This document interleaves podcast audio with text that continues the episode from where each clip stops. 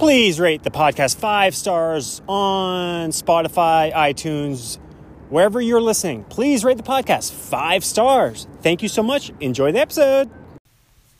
If you really want to know, these women really come and go. If you really want to know, these women really come and go. Hey, cause you don't know a dang thing about love. You don't know a dang thing about love. Cause if you really want to know, these women really come and go.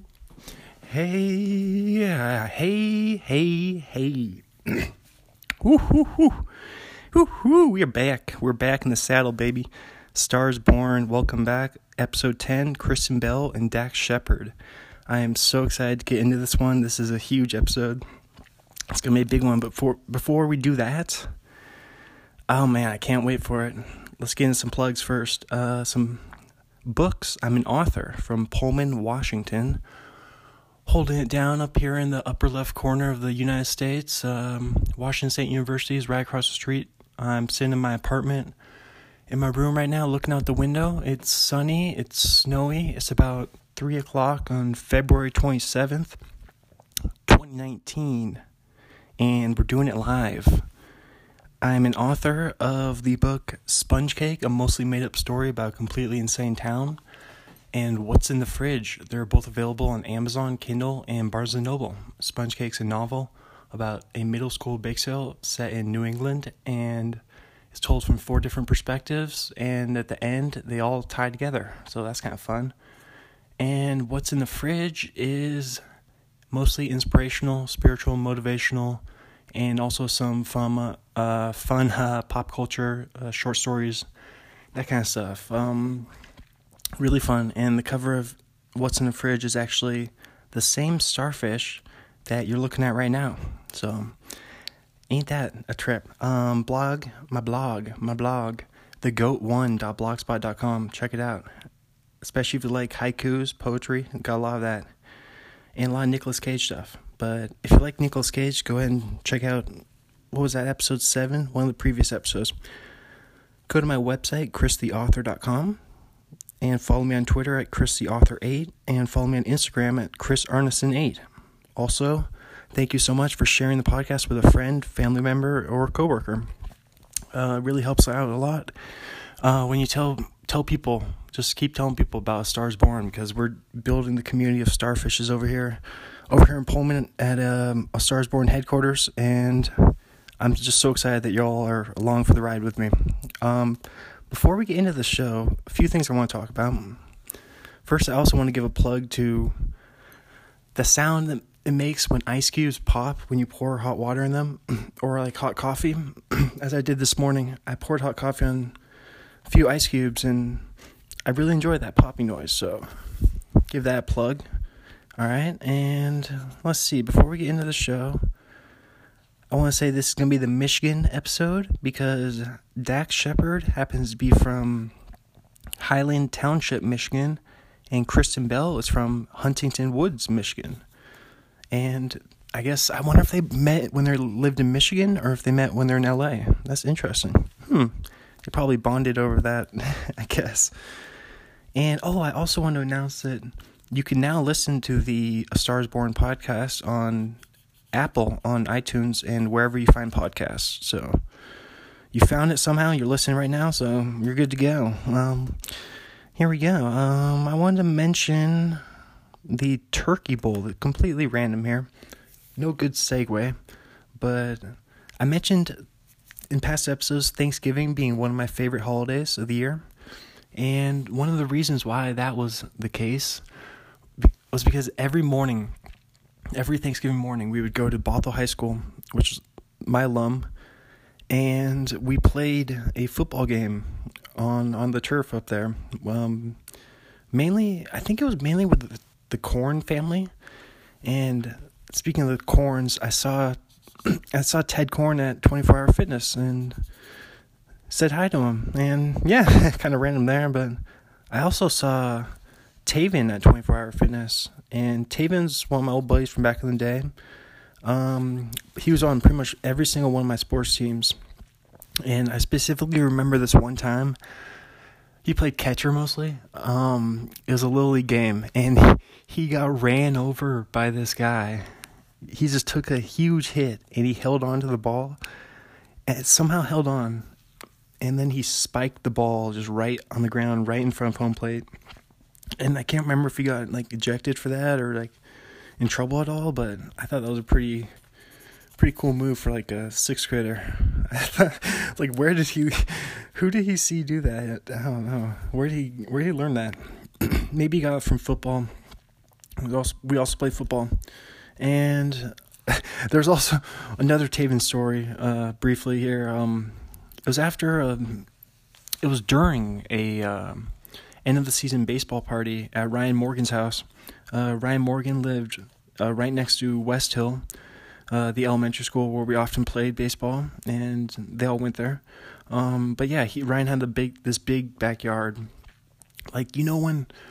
You know when people have huge, like long backyards that are actually shared between multiple houses. He had one of those, and then there was a fences dividing the backyards but it was huge, and you could pretty much you could play football catch, you could play baseball games, throw hail marys, do all that stuff. Um, but yeah, I just had this memory of just getting getting into the scrap with Taven for some reason, and we were we were tussling pretty good. And I'm not, I was never really a big fighter. I was always more of a like a tantrum thrower, like I've talked about. Talked about that a lot in the first nine episodes of A Stars Born. If you haven't listened to those ones, go ahead and pause this right now and just start at episode one, Will Ferrell, and then work your way up to here. I'll be right here waiting for you. But yeah, I was never really a big fighter, but I just really specifically remember I think we must have been playing like a football game, like um, a probably two hand touch football game in the backyard. They got a little too a little too violent like I think those turkey bowls at Bothell High School were supposed to be two hand touch, but they probably ended up turning into tackle, or, or more often than not, I would say.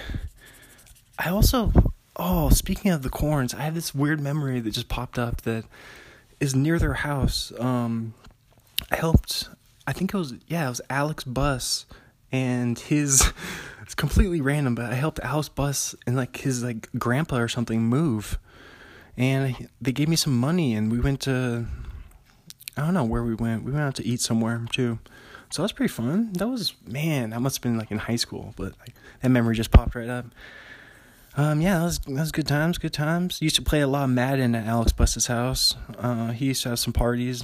I remember drinking, just having like two liters of like Dr Pepper and pe- tons of pizza and stuff. They always had like good food there at Alex Bus's parties, and good good food and good video games, and we watched movies and yeah, fun fun times there. Um, let's see what else do I do I want to discuss here on my trusty uh, yellow legal pad. So here we go. We'll talk about this a little later in the podcast when we get into the IMDb pages of Kristen Bell and Dax Shepard. But my mom actually recommended The Good Place, which Kristen Bell stars in, a TV show going on right now.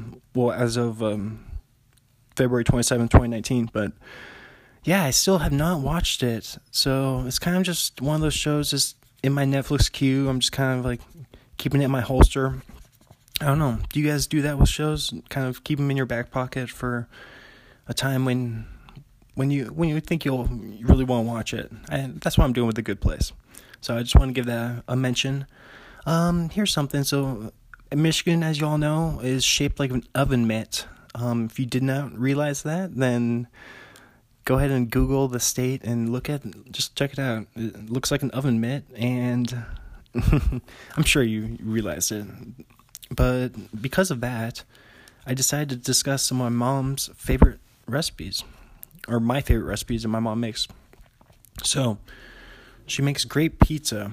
Um, I remember, I think she buys boboli crust, is what it's called throws cheese on it, throws a bunch of veggies on it, and olives and uh, is olives a veggie, but and some ham on there, some meat, some salami, pepperoni, uh, all that good stuff. Yeah, she makes good pizza. Um, she makes great taco bake. Like I, I read uh, her taco bake recipe from the Maywood Hills uh, Maywood Hills recipe book. And speaking of the Maywood Hills recipe book, I'm gonna go ahead and read one recipe from there right now. It's a blue cheese salad, and it's from Jerry Goslin. Jerry Goslin is Dallas Goslin's mom, and Dallas is he was from my in my grade. One of my buddies um, played football. He went on to play college football at Occidental, I believe, which is actually that's where Obama went, I think. So yeah, pretty cool. A college down in Los Angeles, and I think Dallas lives in the Phoenix area or Tucson maybe right now, if I'm not mistaken. He's has one of those super smart jobs, like engineer related. But we also I've mentioned Dallas on the podcast before, I believe, because he's his party was the one that we went to um, high school graduation party right before we drove up to Bellingham to go to Daniel Tosh's uh, comedy show. So I've mentioned him, I believe. Shout out Dallas if you're listening. What's up? Uh, all right, here we go. Here's your mom's recipe for blue cheese salad. salad, one quarter cup crumbled blue cheese, one chopped gala apple, half cup chopped candied pecans, half cup craisins, dressing, three tablespoon apple juice concentrate, three tablespoon apple apple cider vinegar, one tablespoon Dijon mustard, quarter cup olive oil. In bowl, mix salad ingredients together. In separate bowl, mix together dressing ingredients, combine salad and dressing, and enjoy. All right, so that sounds like pretty easy if you guys are on a diet or trying to eat more healthy or just want to try a new a new salad, then go ahead and go for that. Um, I've been doing that every episode. I'm gonna keep doing it because it's a fun little segment. I like having segments. And speaking of segments, let's do the Calypso update. Um, David Sedaris is the author of Calypso. He's one of my favorite authors for sure. Uh, I'm gonna read his next book, or it's not his next book. Uh, Calypso is his latest book, but I'm gonna read Dress Your Family in Corduroy and Denim next. It's uh, that's the one on deck. But right now I'm in Calypso, and I'm still on page 212. So, yeah, so yeah, I haven't gotten the chance to read any of it since since last night's episode. Um, hopefully get to that this afternoon. Uh, we'll see. Yeah.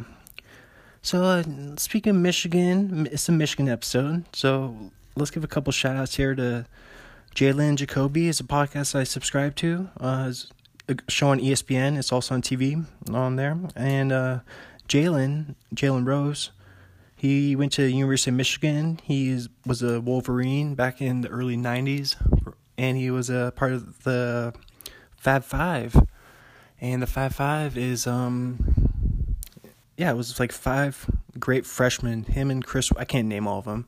Jalen Rose, Chris Reb- Webber, um, Ray King, uh, oh, Juwan Howard, and I can't remember the other one, but I'll have to look them up. But um, yeah, so that's a really great show where they um, they just I'm all just I'm all uh, distracted over here. Oh yes, um, I'll tell you this in a second, but check out Jillian Jacoby.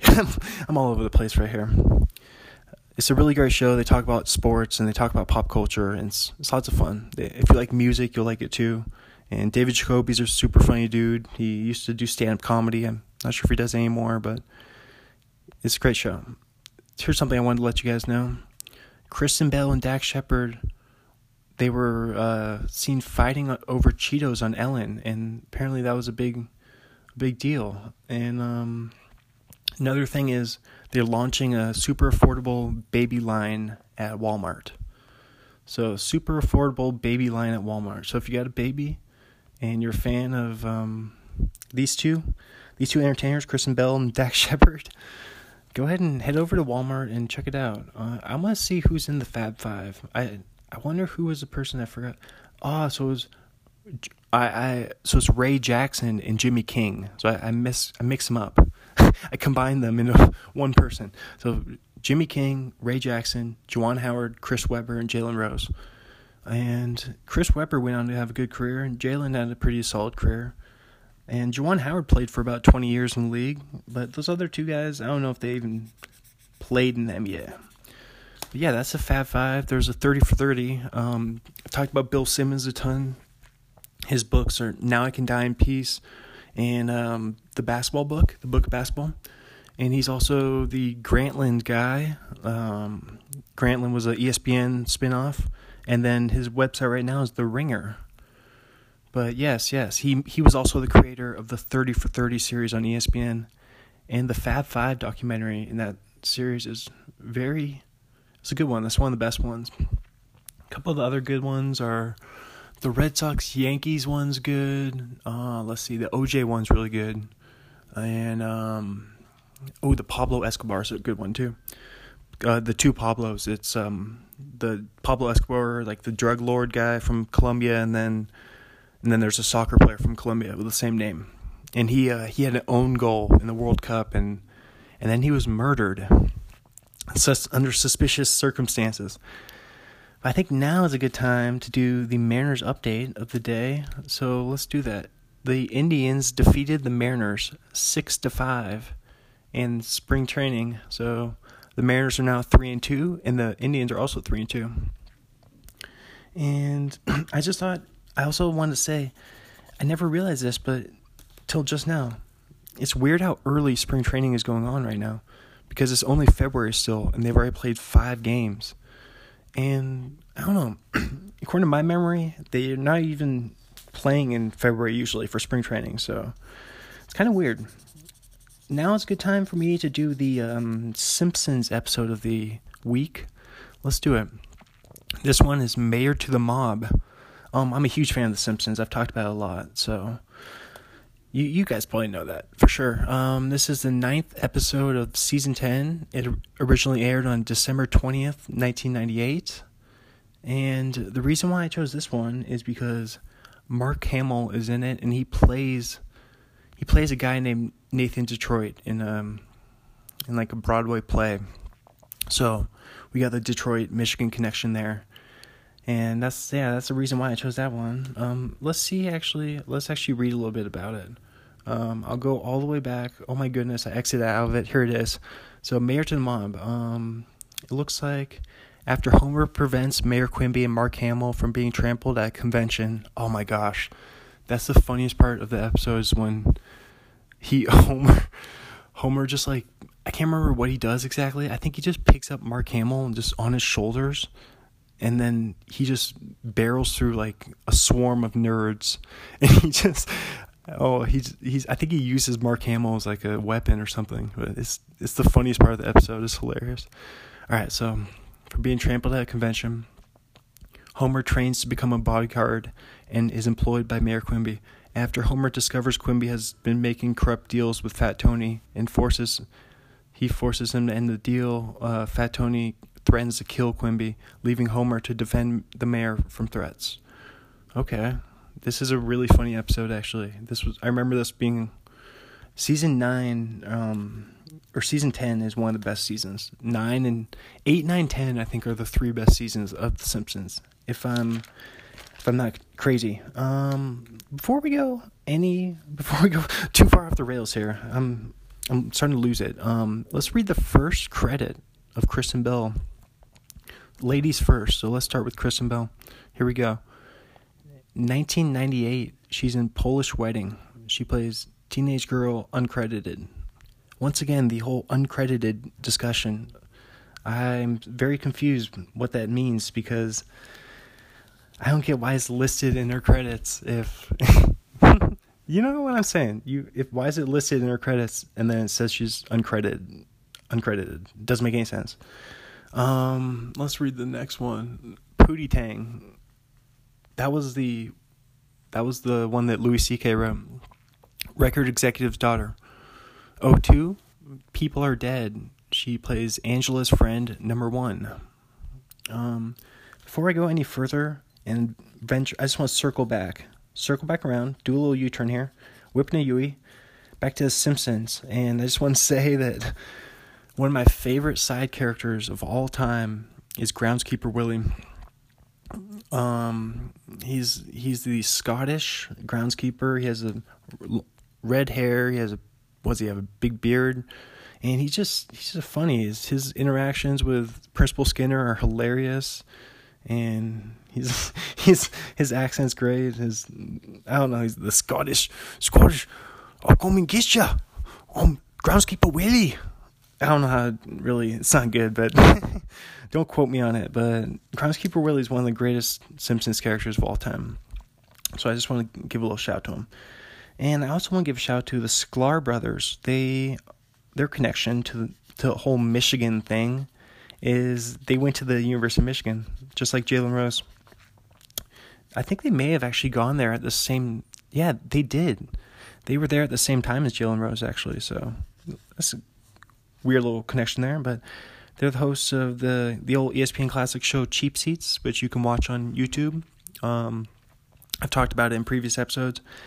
And they also have a couple podcasts you should check out. Uh, Dumb People Town with uh, Daniel Van Kirk. I talked about that a couple episodes. Well, in the uh, what was that? The Melissa McCarthy episode. Illinois, sh- Chicago. Daniel Van Kirk, Chicago. Um, yeah, they have Dumb People Town, which is a super funny podcast where they just they bring stories mostly from Florida about just people just doing incredibly silly things and dumb things. And did you know that the reason why there's so many crazy stories from Florida is because I think they might be the only state that releases their police uh, blotter for public consumption. So that's why there's so many crazy stories coming out of there. Um, yes, and they also have their other podcast is View from the Cheap Seats. Uh, shout out to their old to their old show, a callback to the past. Speaking of callbacks to the past, let me tell you about my Vancouver, Canada baseball trip. This is something I've been wanting to tell you guys about. Um, I don't know what, no connection to the to the Michigan episode, but a funny part of the. All right, so here we go. Let me set the let me set the table. Um, Vancouver baseball trip.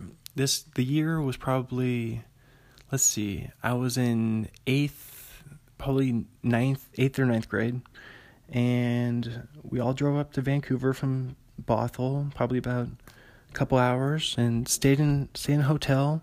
The hotel had a really nice indoor water slide that I remember we spent we spent way too much time on the indoor water slide at the hotel.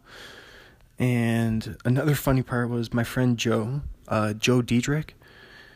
He was a what was he second baseman um, he, he was he was set. He set his mind on saran wrapping our coach's car for some reason. This was the most. This was kind of out of Joe's character too. Like he wasn't really like a rude person. I don't think, or he didn't seem like that crazy. But just like this one time, he wanted to to just. I don't know if he had like a vendetta against our coach or if maybe he got benched one time and he didn't he didn't like it. He got pinch hit for or something or but he wanted to saran wrap our coach's car, so he didn't do it though. We I think my dad actually heard about it. My dad caught wind of it and put a he put an end to that pretty quick. And oh yes, a great memory from this from this trip for me was when I um, beat out a it was just kind of a routine grounder to the shortstop. I think the yeah, we were playing on an indoor or not indoor, but the infield was turf. So you ever play on turf infield, you know that the grounders are super bouncy. So it's kind of like a chopper. So I hit like a chopper to the shortstop, and then I, I guess I sprinted super hard because I ended up diving into first base, and I was safe. So that was that was just a really cool memory for me, just being out like a routine grounder to the shortstop. That I don't think he bobbled it at all either. I, I think I, I honestly think that I may have broken a record, some sort of land speed record at that time. And then the crazy part was the next play, the next pitch, I stole second base and dove into second base head first too. So I thought that was, that was a good little cherry on top of that story. And speaking of baseball, uh, this one time, not nothing really crazy about this story other than I was playing center field. It was an all dirt field, uh, I think it may have been Woodin or no, not Woodin. Maybe Woodmoor, which Woodmoor is close to uh, the Ungrex old house. And speaking of the Ungrex, I'll, I'll tell you guys about the AMC triple feature after this. i will tease it. Um, yeah, so I was playing center field. It was all dirt field, and I I just dove. There was a hard line drive to me, and the sun was setting it sounds like I'm coming up with an excuse right now, but the sun was setting, kind of just right in the perfect place for me. So it's right in the perfect place to blind me. I wasn't wearing Oakleys or any sunglasses. Any nice, I didn't have a sunglasses strap around my neck. And um, yeah, I, I kind of dove for the ball, kind of kind of lunged in there and just took a real hard hit to the head. And I I can't believe that I didn't get knocked out by that, but I bounced right back up. Didn't didn't lose consciousness or anything. I mean, it was more of a glancing blow though because the ball the ball ended up like flying past and rolling another 100 yards past me. So it wasn't like a thing where it hit me head on and then just dropped right on the ground. I mean, that would have been insane. But um Yes, yes, yes. That's what happened. I kept playing. I don't think I even came out of the game. I think I think I just I had some laces just in my forehead from from then on for a few days probably. Just a, a laces mark. And yeah, that's that was um that was probably in high school. And hey, speaking of high school, whoa, I'm all over the segues today. Speaking of high school, I wanted to talk to you guys about a fun memory. It's my senior party. So, what's the senior party, you ask? It is right after graduation. Um, we graduated at, we walked at the University of Washington in their, the Alaska Airlines Arena, which is where the Huskies play basketball. So that was pretty cool being able to go in there and walk on that arena floor. But the senior party was right after uh, graduation, and it was an all nighter. So that was a that was kind of a weird thing that they did. I don't know. We we got back at probably like 8 a.m. in the morning. We got back to the high school and got picked up um, or drove home. But um, we started out after graduation. We went to the Family Fun Center. Uh, if you don't know, the Family Fun Center is kind of a how to describe it. It has go karts, laser tag, arcade games, ping pong, foosball all that stuff. You get the picture. Giant fruit, fruit ninja, um, like a Dave and Buster's kind of. It's kind of like Dave and Buster's for kids or for families. Um, so yeah, we started there. I remember having some good times on the go karts there, and uh, yeah, some we played some laser tag and um, nothing too crazy there. But after that, we went to the aquarium and the Seattle Aquarium. I believe it's downtown Seattle, um, somewhere thereabouts. But the weird part about going there was there was a hypnotist there. They were doing a their hypnotist act, and oh man, I can't remember if anyone actually fell under the spell. But I didn't volunteer. I was too scared to volunteer, I think. But that brings me to the question: hypnotists are they real? Are they legit? Uh, this is like an age old age old uh, discussion, uh, debate that has plagued mankind, plagued humanity for many many centuries. Ever since, I wonder who the f- first hypnotist was. Oh my gosh, that's such a funny bit. Oh, I gotta, I gotta start doing stand up so I can do this on stage. Who was the first hypnotist? Like they probably they they had so much self confidence and they're like, "Hey, I'm just gonna put you under this spell, and I'll have to hash this out. I'll have to work on this bit." But I think that's a good start. I think that's a good um, premise for a bit. Who was the first hypnotist? I'll have to write that down somewhere. Um, first hypnotist, I'll write down.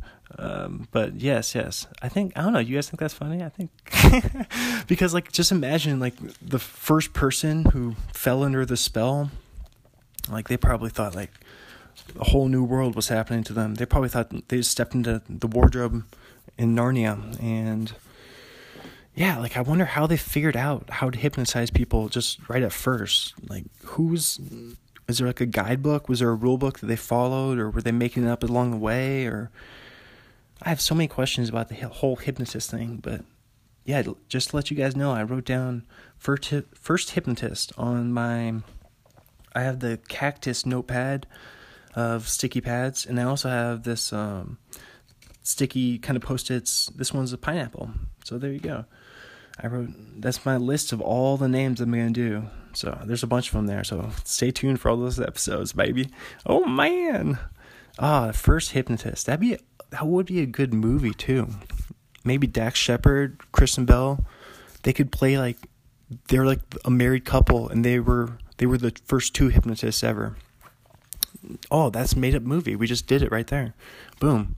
And let's call it we'll call it I predict a good day. I don't know why that title, but I like a good positive title. It's basic. It's easy to remember. No hard words in it. Um, easy to say to the person in the box office. Uh, man, I worked in the box office at AMC, AMC Woodinville. Um, speaking of AMC Woodinville, I'll tell you about the triple feature in one second. Uh, the box office. I worked in there, and I watched I watched Unbreakable Kimmy Schmidt on my cell phone. That's how boring it was in there sometimes. There would just be like periods of half hour periods where no one would come up, and just on Tuesday nights at like eight, nine, ten, you know, I would I don't know, man. That was before I became a writer though, so that would have been some good time, some good writing time. All right, I've been stalling long enough on it. Let's just do it right now. Let's do the uh, AMC triple feature. So this was with uh, my best friend Stephen Ungret from growing up. Um, I mentioned him earlier. Um, the year 2009. The month was June, and the place was AMC Woodinville, where I would go on to work seven years later. And we bought a ticket for the movie Year One, which I talked about in the Paul Rudd episode of A Star Is Born year one is Jack Black and Michael Cera. Uh, they're like cavemen from back in the day. That's kind of the whole plot. It's not not a great movie. Don't definitely don't recommend it really. Um, and then after that, we snuck into The Hangover, rated R. So we were only I was only 16 at the time, so we were both only 16, so we couldn't go. We couldn't buy that ticket, and we loved The Hangover. Probably didn't recognize it for being the the greatness it was at the time, but after that, we would go on to sneak in to yet another movie, Land of the Lost.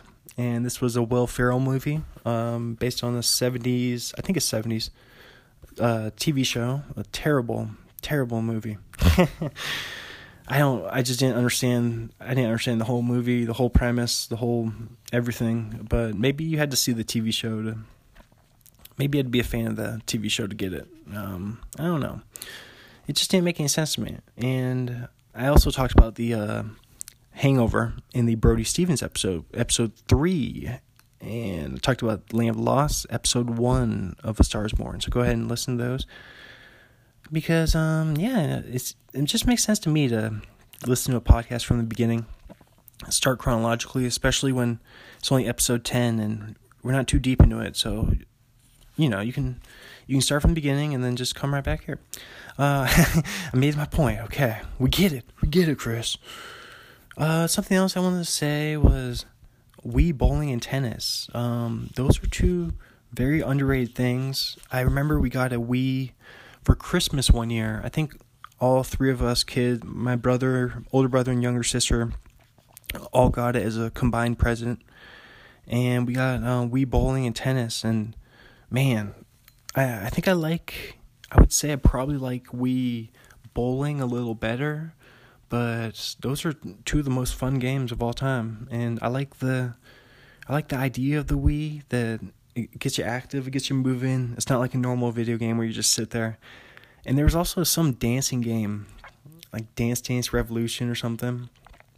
Um, yeah, there would always be those funny jokes though with people throwing the Wii remotes. Like I think the a few movies did that, or maybe some commercials. I don't know, but the dancing game was intense. It was it was kind of like a Guitar Hero for for your feet.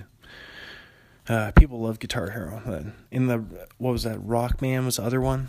Never got Rock Band, but I got we got Guitar Hero, and I didn't get too into it, but people like it. Uh, it's not. I don't think it's comparable to playing a real guitar. I don't know. Is it?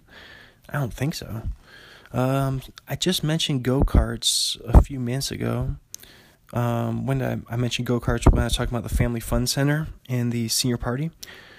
So speaking of go karts, I was with uh, this is the Midwest baseball trip.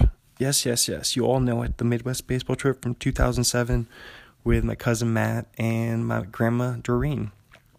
Uh, I've talked about it a lot. I went. We went from Minnesota to Milwaukee to Chicago to St. Louis to Kansas City, and this was before the trip even started. We were still in South Dakota at my grandma's home in Rapid City, South Dakota, and we went go karting in like an indoor go karting arena. Now that was different than the Family Fun Center because that that one was outdoors, and I like the indoor one better because it seemed. I think we actually went faster in the indoor one, and I don't know. I like the the ground was like nice and like slick. It seemed like, and I think there was tires on the boundaries, which was real cool. It was like it was kind of like bowling with bumpers, but yeah, that was just a fun memory that I still have of go going go karting with Matt. I mean, my grandma didn't. That would be cool if my grandma went, but she just watched from the sideline and paid for it. And yeah, it was it was super fun. I think we went like 40 miles an hour or something. So they're kind of like the jet skis of of land, I guess. I don't know how. All right, here's something else I want to talk about. I've talked about playing football. I pl- I started in uh, fourth grade, and I played through ninth grade, and then I played summer of junior year, and then quit before the season started. First, quit. Yeah, man. Still looking back on that, I'm like, I mean, no, like it's good to live like without regrets, but like it would have been okay to just keep playing throughout the season now. Just because looking back, it's like that was only a couple more months, but it's okay though. Everyone, everyone has things in their life that I, maybe I wouldn't be the same person today if I if I did that. You know, that was when I started working at QFC, so so I was able to get my first job ever instead of playing football there. So just did something different, you know. But anyway, I want to talk about some of the best football plays of my career and these were a few that came to mind. And they're all interceptions because I was a defensive player. I played played mostly outside linebacker. Um, maybe a little safety in junior year of high school. No, I, I, played outside linebacker in junior year of high school too. So yeah, that was my position. I was I was a I was the outside linebacker. I had the uh, contain containment, if you will. So the first uh, great play I thought of for my football, for my illustrious football career, was an interception return for a touchdown at Eastlake High School. Um, this one was particularly memorable because it's the only, yeah, it's the only touchdown I ever scored. So, I mean, because I always played defense, I never played offense, never really returned kicks. Um, so yeah, when else when else are you gonna score unless you get a fumble recovery or interception? I mean, I don't know. But yeah, oh man, the play was great too. It was it was a screen or not not even a screen pass. It was a one of those passes where the running back just kind of goes out in the flats. They just run a little out route in the flats, and then I cut in. I cut I cut the ball off, intercepted it, and then started running on the sideline. And the quarterback was this super fast little dude and he just so he was ran ahead of me kind of and but then comes flying from behind me is Alex Hamilton who I think he was a linebacker but I didn't know he was that fast and he just blew right by me and he kind of he kind of threw like half a block on the quarterback enough of a block to allow me to cut back in into the middle of the field and then just take it the last um, 20 yards to the house and I just untouched. I didn't even didn't even get touched on it by anyone. So that was that was the sickest moment of my maybe the best moment of my sporting career, honestly. Like looking back at I I never hit a home run. I had that little power. I don't think I think officially I don't think I ever had a home run. I may have had a inside the park one. I definitely had this I remember particularly one big hit it was at a field in Seattle. It was an all turf field. Just talking about those, and I like I drove it deep to right center, and there was no fences, but it was more of a line drive. So I think it may have gone like 250 maybe, but I don't think it went super deep. Who knows? It depends how far the fences are for. Because like you hit a home run in Little League, that's only what 200 sometimes. used to watch the Little League World Series back in the day. Oh man, that was always fun watching. I don't know why, just seeing like who their favorite baseball players were and who their I like seeing who their favorite bands and music and movies and all that so actors. It always show show like a little fun fact. That's always entertaining for some reason. Um, so yeah, I had the interception return for a touchdown, and then I had a. So yeah, that was uh, if I didn't say that was probably seventh grade, maybe seventh or eighth grade. A tipped interception to Nick Gray, and I think that was at Redmond High School. I think that was also seventh grade. And um, yeah, Nick Ray was what a year younger than me. Um, he played safety, and that was I remember this one because I was pretty much perpendicular to the ground. No, not I was parallel to the ground, and just completely sprawled out on just you know my back to the ground. And I just somehow managed to tip the ball, and he was standing right in the perfect place, and he caught it, and yeah, it was a great play. I was I liked I like having the the teamwork, you know. and my third one is a leaping interception where I high pointed a ball and fell on my back, and that one was at Skyline High School. And Skyline's kind of the powerhouse in our conference. Um, yeah, that was just a great play because I don't know. In my memory, I think I jumped like three feet in the air and just caught this ball at the high point, like I said, and just completely flew and fell right on my back and almost I think I may have gotten the wind knocked out of me there. Yeah, those were the three big plays that came to mind. And also, um, for some reason, I was returning punts at junior year um, summer camp. We had two camps. We had one, yeah, we went to two camps, I think, that summer. But one of them, I was returning punts for some reason. And I have no I have no idea why they had me doing that. That's just popped in my mind because I don't know. That's not really the, the position for me. Um, and then yes, I think those were like I said, those were all on the road. So I thought that was kind of interesting. How I don't know. Maybe I was a better player on the road. Oh wow, this is funny. I got. I just realized I got totally. You guys probably realized this too. I got so sidetracked that I I completely went off my mom's recipes from the oven mitt state, that whole thing. So let's just keep doing that. All right, she makes that pizza I told you about. She makes beef stew, really good beef stew. Um, yep, taco bake. Oh yes, that's because I read you guys that recipe. Um, taco bake from the recipe book that I can't remember. That was a few episodes ago. Uh, lasagna, classic. Broccoli. Oh, she makes this cold salad broccoli, grapes, bacon, and like mayonnaise on it. I think that's just super good. That's a, my favorite salad. And then my f- favorite Thanksgiving side dish, stuffing. Great, great stuffing. And yeah, those are all the ones that come to mind there. And my dad, you're probably wondering, Chris, what about your dad? Does he cook? My dad was always the breakfast man. He would make pancakes. He'll make. Oh, I love it when you put the chocolate chips in the pancakes too. That's that's my jam. Way better than normal pancakes. Not big syrup, not big maple syrup person, but I would throw some jelly on my pancakes. So, or maybe oh, I would definitely go like whipped cream and strawberries on them.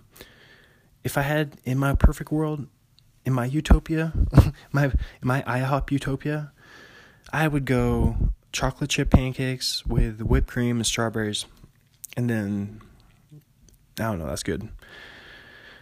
And then my dad makes uh, hash browns. He'll throw in a bunch of like veggies and oh man, cheese. I oh I'll have to do a cheese list, but let's just do off the top right now. A few cheeses I like. Gruyere cheese. If you have not tried Gruyere, go pick up some right now from Costco. Uh, Dubliner. Dubliner's very good. Um, Feta's good. Gouda is good. Uh, let's see. I like Monterey Jack. I like Pepper Jack, and I like Sharp Cheddar. So there's some good ones. If I missed any of your favorite cheeses, let me know on Twitter. Hit me on Twitter. If you want to find me, hit me on Twitter. Chris the Author 8 or Instagram Chris Arneson 8. All right. But another thing my dad would make for breakfast is he'll do a good egg scramble with a bunch of kind of the same as the hash browns, but just eggs instead of hash browns. So we'll put ham in there. We'll go bacon. We'll go cheese. We'll go veggies, olives, um, all that good stuff. Um, and then some toast. I I like just a classic. I don't know. You guys like white or wheat bread better? I think I actually heard that white's healthier for you, which kind of blew my mind. But if, I would, I think I would eat white if I knew that it was healthier. That would make me feel better about eating it. Like wheat wheat bread doesn't taste necessarily great or anything. Um, something I wanted to mention that had to do with Kristen Bell and Dax Shepard. Um, we we haven't talked about them for a while, so you guys may have forgotten that it's that episode. Um, excuse me. Um, Dax is actually, believe it or not, you may have been thinking, what is Dax short for? What's that name short for? It's actually his full name, and it's a French name. So I just want to let you guys know that I was wondering that too, and kind of blew my mind when, oh, yes, this is something that we forgot to do last episode, and we'll have to do it in a second here. I'll go ahead and pull up uh, Denzel's IMDb again because we somehow, or we, well, I, the host of the podcast, somehow forgot to do Denzel's IMDb uh, top three. So let's just go ahead and do that right now. Um, Remember the Titans is definitely going to be in there. Obviously, you guys know I love that movie. Uh, I read that, uh, the whole Gettysburg speech. Um, love Remember the Titans. It's actually probably my favorite football movie. Uh, Friday Night Lights is up there too, but I think I like Remember the Titans the best. Um, so that's the first one. And then second, we will go. Um, let's see, which ones? I haven't seen enough of these. I liked the Book of Eli was a good one, and then Flight was good too. So let's go those three, and then bottom three. Let's go. Uh, we will go Unstoppable, just because it kind of ripped off the whole speed. It's kind of just speed with a train instead of a bus. I, I think I don't know. People have probably said that. Uh, yeah. So Unstoppable. We'll go The Bone Collector. That one looks kind of weird, and then we'll go Devil in a Blue Dress because he he plays a guy named Easy Rawlins. So I just feel like that movie's yeah. All right, so there we go. I just wanted to do that. I want to revisit Denzel for a quick second because just like I forgot to do the Melissa McCarthy top three, I forgot to do the um, Denzel top three. So I'll make sure to try to remember to do the Kristen Bell and Dax Shepard top three. Speaking of which, let's let's read you a couple more credits. So yeah, I left you with People Are Dead, uh, Kristen Bell's Angela's Friend number one. 2002, The Cat Returns. She's the English version voice of Hiromi. I'm gonna click on that because I want to see what this movie's about. That sounds. All right, here we go. It's rated G, 75 minutes. Wow, a full feature film that's 75 minutes. Animation, adventure, comedy. After helping a cat, a 17 year old girl finds herself involuntarily engaged to a cat prince in a magical world where her only hope of freedom lies with a dapper cat statuette come to life. Whoa. Okay, so it's kind of like a night at the museum situation, I guess. Uh, Kristen Bell's in a TV series, 2003. She plays Jessica Hintel in The Shield. Uh, who was the star of The Shield? Now I now I gotta click on this because I I know that. Oh, it's uh Michael. What's his name? You guys are probably like yelling Michael Chiklis. All right, Michael Chiklis. You're from uh, Fantastic Four, American Horror Story. Oh, what is this American Horror Story? It's on FX. What FX Fearless? Um, which one's he in? He's in the uh. Okay, I'm, I'm gonna find it. Apocalypse. Yeah, he's in Apocalypse one. I don't know what that means, but because I talked about before a few of my. I never really watched much of American Horror Story, but I think I saw the first season, and the first season is pretty decent. Um, I'm gonna go ahead and get out of the Shield, and while I get out of the Shield, I'm gonna have to say thank you. I don't know. All right, here we go. Uh, 2003 TV series American Dreams. She plays Amy Fielding for one episode. 2003 TV series The O'Keefes. She plays Virginia's owner for two episodes. Uh, TV movie, another TV movie. Um, 2003, The King Queen of Moonlight Bay, Allison Dodge. Um, Everwood, a TV series from 2003, Stacy Wilson. TV movie from 04, Gracie Thompson, she plays, in Gracie's Choice, A Story of Love. Uh, haven't heard of many of this stuff. 04, Spartan, and she plays Laura Newton. Okay, okay. Uh, 04, oh, here, I've heard this one. Uh, TV show, Deadwood, she plays Flora Anderson for two episodes. This one is set in South Dakota. Deadwood, South Dakota. I wonder if that's close to Rapid City.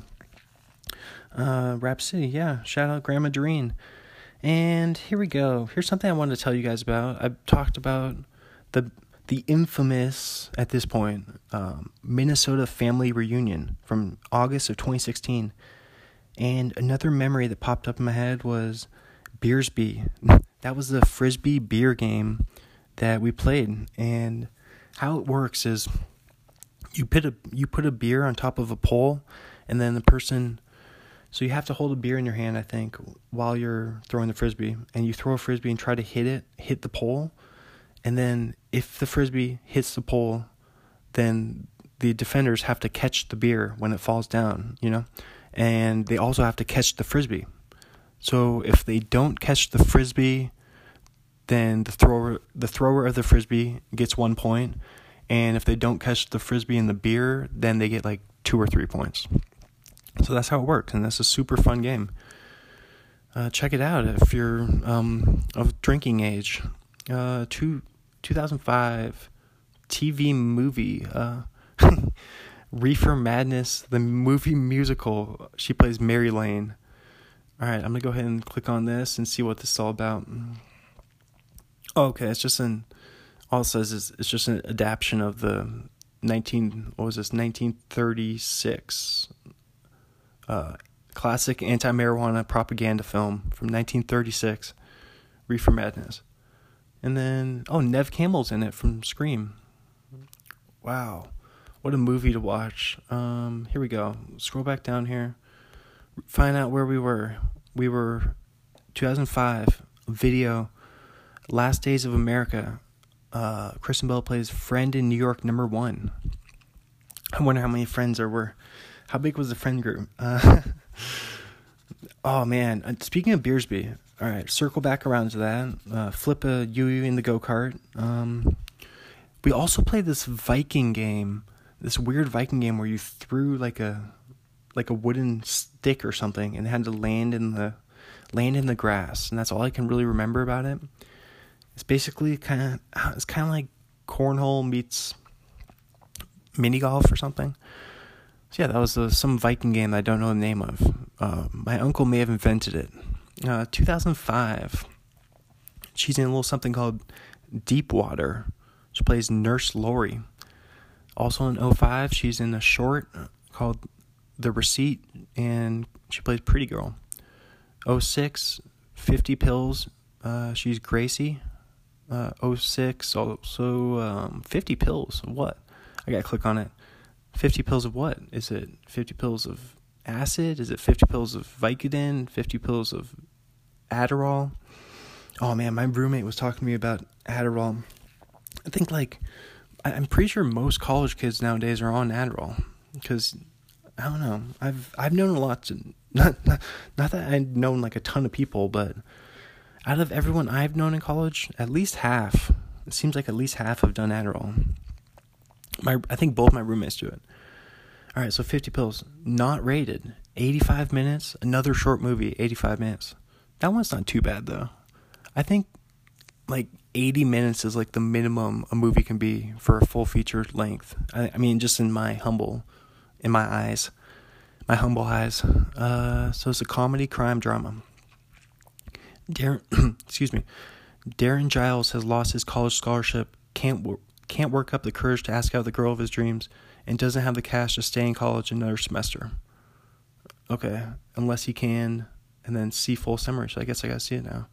Unless he unless he can survive the teenage dominatrix, New York's largest drug mogul, convince his parents he's not gay, write a par- write a paper on Dante's Inferno, escape three thugs chasing the wrong guy, and sell 50 pills of ecstasy. So that's what it was. It was ecstasy. Okay, we found out. I'm happy we found that figured that out.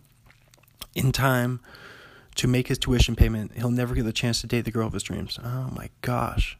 This sounds kind of like it kind of reminds me of Date Night. If it was if like Date Night and The Gambler, the the Mark Wahlberg movie, uh, The Gambler, which was actually in the bottom three. Um, Mark Wahlberg episode, uh, episode two of A Star Is Born. The Gambler. I went to it. I actually saw that movie in theaters, and I think I saw that one out one of those movie theaters where you can buy drinks. Um, I don't and like food and have it delivered to your seat. I don't think I ordered anything, but I just thought that was kind of funny how they had like a full they had a full bar right in the middle of the movie theater. I thought that was kind of neat. But let's do it. Uh 06 Pulse. She plays Maddie. 06 Roman. She plays the girl slash Isis. Isis was the name of one of my managers at Red Robin. I was like, is that a popular name? Uh, it was a girl. It was, if you didn't, I didn't know if Isis was a boy or girl name either. Um, I don't know. 04 to 07 TV show. Here we go. Here's what she's known for. Veronica Mars. She plays Veronica Mars. 64 episodes. Holy Toledo. I think there's a movie there is a movie for this too. Uh, I never I, I gotta say, I don't think I ever watched one episode of Veronica Mars. But I think it was on UPN or maybe maybe it was on UPN slash WB when they changed that to CW. It's like all three of those things are like one channel, I think. TV show, TV 14, 44 minutes, crime, drama, mystery.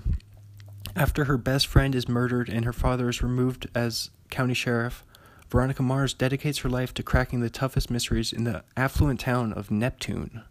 Wow, what a name for a town. Makes me think of Train and um, the Jupiter song. How's that go? Drops, drops of Jupiter in my brain. Drops of Jupiter. Hey, hey, hey, hey, hey, hey, hey, hey, hey. Lights come down in a ton of day. Drops of Jupiter in her. Hey, hey, hey, hey, hey. Hey, hey, hey, hey. How's it go? How's the, the chorus of that song go? I can't even think off the top of my head, so I'm not going to worry about it. But all I can think about is the McDonald's uh, theme songs. Um, you guys are probably yelling, yelling that song into into your headphones right now. But if you're on a bus, don't don't yell too loud, or people might people might be thinking you're no no that's okay. I, I'm sure. Um, I've heard that people in if you're on a subway right now in New York City, I've heard that there's lots of crazy people on those. But I actually rode. I actually got the chance to ride on one in the East Coast baseball trip. I don't remember. Don't remember it being too too nuts. Um, let's get back to it. 07 video game. She's in a video game. Uh, voice of Lucy Stillman, Assassin's Creed. Um, she's in a short in 07 called Flatland the Movie. Uh, she plays the voice of Hex. Oh, here's a great one. We've talked about this one, Paul Rudd episode. Um, if you didn't know, Paul Rudd is the surfing instructor in this movie. Uh, forgetting Sarah Marshall. She plays Sarah Marshall. Uh, great movie set in Hawaii. So if you want to go to Hawaii, um, prepare yourself by watching that one. FSM. All right. She's in the. I did not know she was in this. A TV show 0708 Heroes. She plays Elle Bishop for 12 episodes. Man, I remember when that movie was or that TV show was the biggest thing. It was that was the most popular TV show at one time. In 09, Kristen Bell is in Fanboys. Um, she plays Zoe. Um, I just want I want to talk about Heroes for I want to briefly expand on Heroes. Um, what was what was the plot of that show? Let's let's just go ahead and click on it because I want to know. It didn't seem like it had much of a plot. Common people discover that they have superpowers. Ah, so it's one of those, it's kind of like a Jason Bourne kind of thing. Like, their lives intertwine as a devastating event must be prevented. Okay. Okay, it doesn't say what the event is, so they're teasing the audience. Um, okay. 09, she plays Sarah in Serious Moonlight.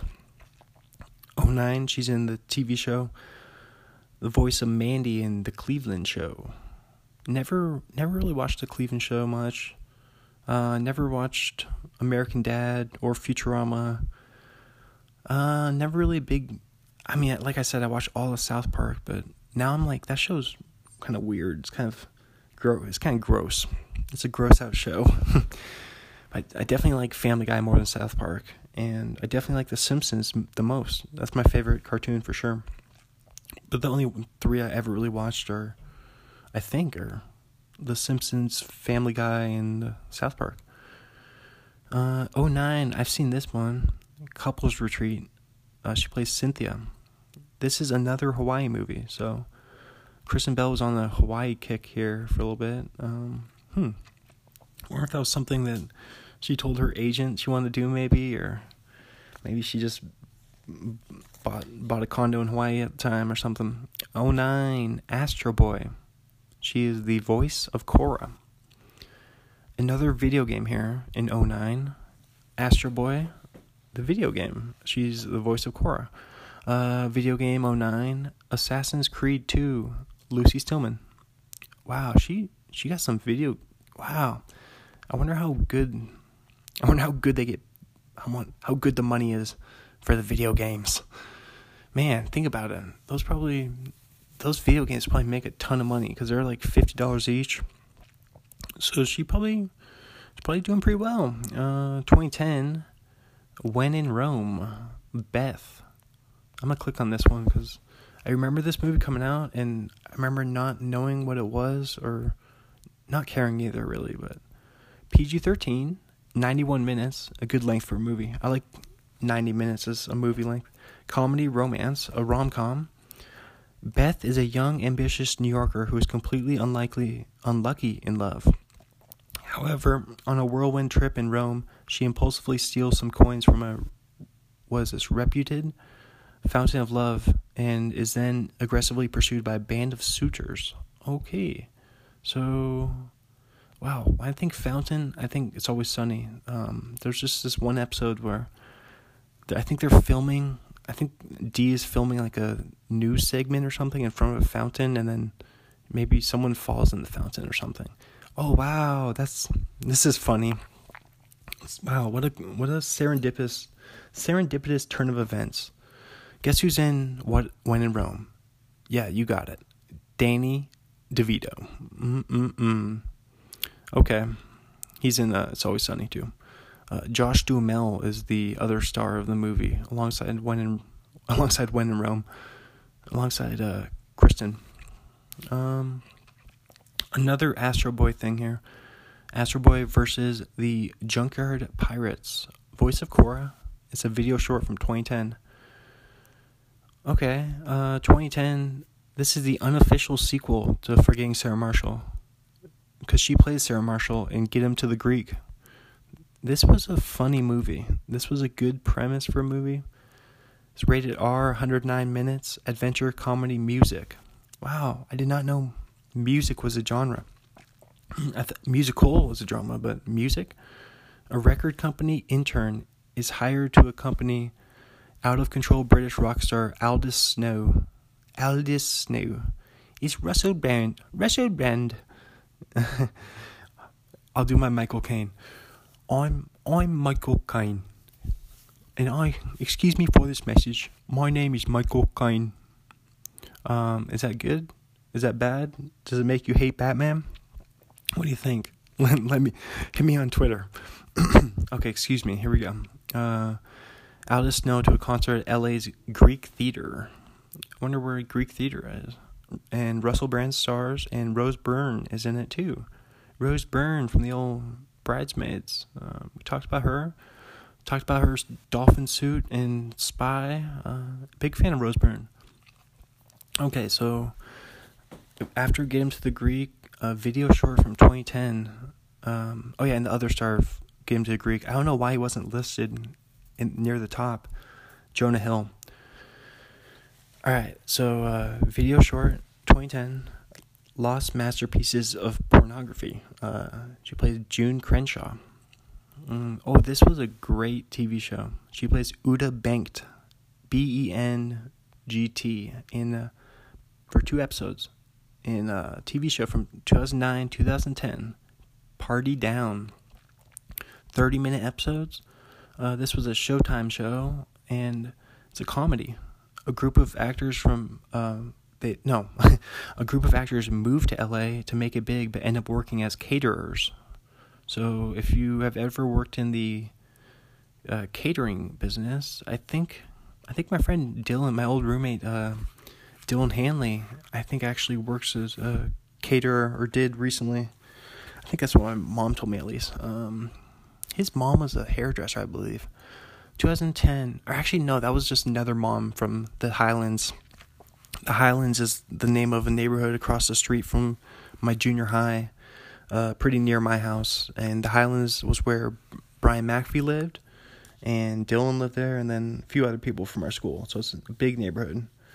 And wow, speaking of Brian McAfee, what a transition.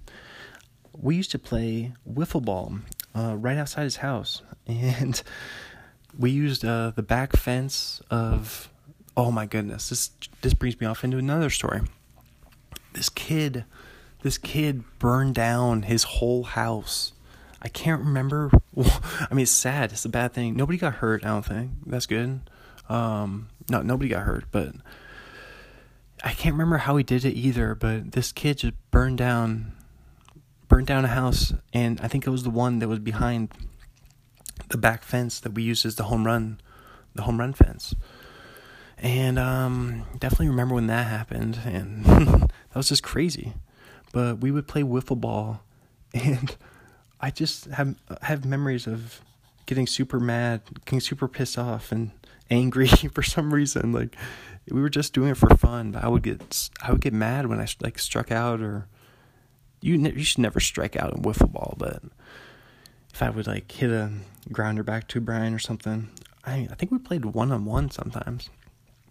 We also would shoot hoops in his driveway, and that's that's where I remember the name Salim Stoudemire.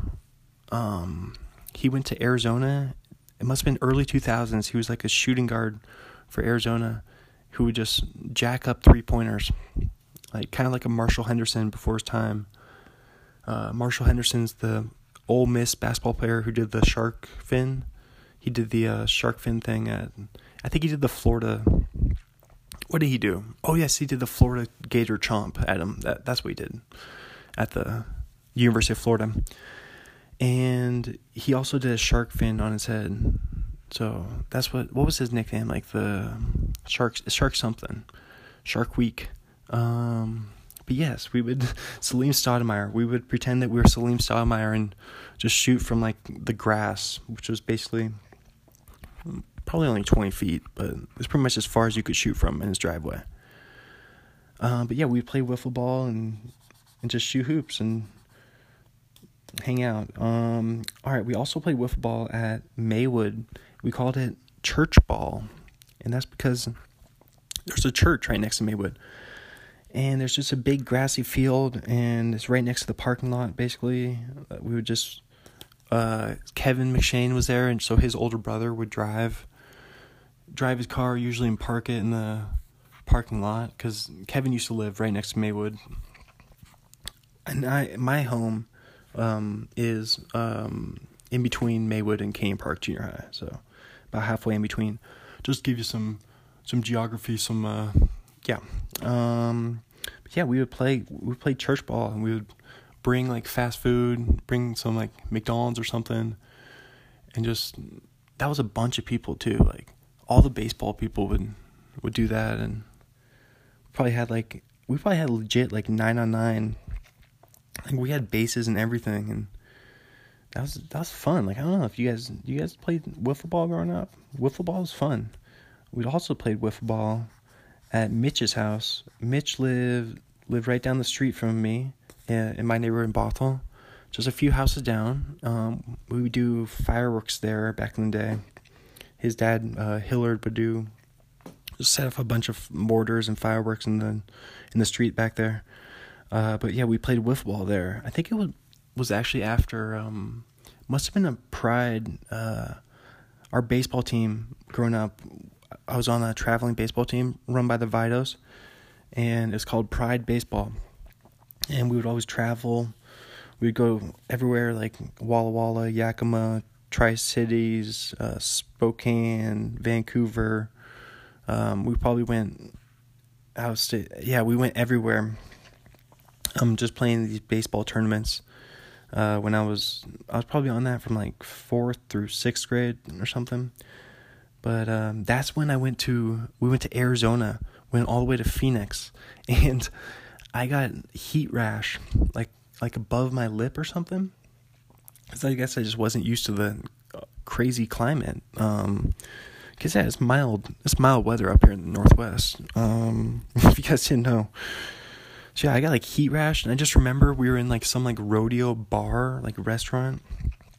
Just like something, I think it was a ranch house actually, like the kind of place that they have burgers with big onions on them and big onion rings on their burgers and that kind of stuff, barbecue sauce on the burgers and, and big milkshakes probably, and they had actually a mechanical bull in the middle of the place. I do remember that. And I remember thinking that that's pretty awesome. And I think some some middle aged lady was riding it, and I think I should have saluted her if I didn't. Um, so I'm saluting her right now though by saying this. Um, yeah, and I was just I, I had my heat rash, and I just had my head just on the table, just resting like in my arms, basically just waiting, just waiting to die, basically just just being tortured. Basically, oh man, it was horrible. It was horrible, horrible terrible. Um, another wiffle ball thing is we played it in a field by Eric Wallabeck's house. Eric Wallabeck played on my fifth grade football team. Um, he was from Skyview, the other junior high. So they actually divided the football teams by junior high after a little bit, but fifth grade was before the division. Um, I think sixth grade was the first year of separate. Yeah, I think we were at Canyon Park in sixth grade. In sixth grade, we went undefeated in the whole year and then won the championship. So we were 11 0. So yeah, we were pretty good. Um, but fifth grade, Eric Wallabeck was on my team, and he was one of the other outside linebackers, and he was a year older than me. So he's kind of like a mentor of sorts because he played the same position, year older. Um, we I went to his house, hung out with him a few times. He was a huge fan of ACDC. Um, that must have been around the same time. That was actually before I saw. Yeah, that was definitely before I saw ACDC in concert. I talked about that maybe last episode, couple episodes ago. Uh, check that out. Um, go listen to that ACDC. Cause I'm TNT, oi, oi, oi, TNT, oi, oi, oi oi, oi, oi, Aussie, Aussie, Aussie. I don't know, man. I love. That's a. What's the oi mean? What does oi mean? It's just a great exclamation point. But um, yeah, I remember he had like a. We we pulled the album. The you know how you can pull the little book out of the album, uh, a CD. You guys remember CDs?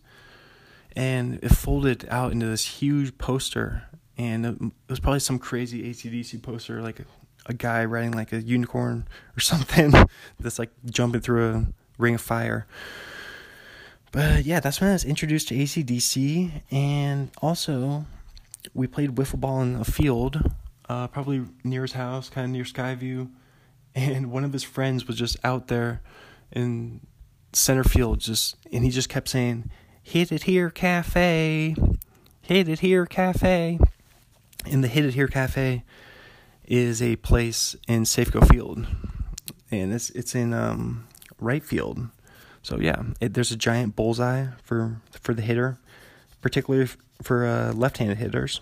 So they just pull it right down the line, nail the bullseye, and I don't know what they win. Like I don't know if they get like a gift card or something to Hit It Here Cafe or what do you get? ah yes. So yeah, that so that was all the um wiffle ball talk I wanted to say. Uh, something else I want to say was just something that's been plaguing me. I need to get a haircut. Completely random. I need to get a haircut. I haven't got one since what November tenth, when I had a coupon for uh, Great Clips back in November tenth. But the funny thing about this is, so yeah, November tenth all the way to February twenty seventh. So it's been three and a half months. But I I live. My apartment is right next to. I can see from my apartment uh, the man shop, which is a haircut place here in Pullman. So yeah, I'm. I don't know if it's because I want to go to Great Clips.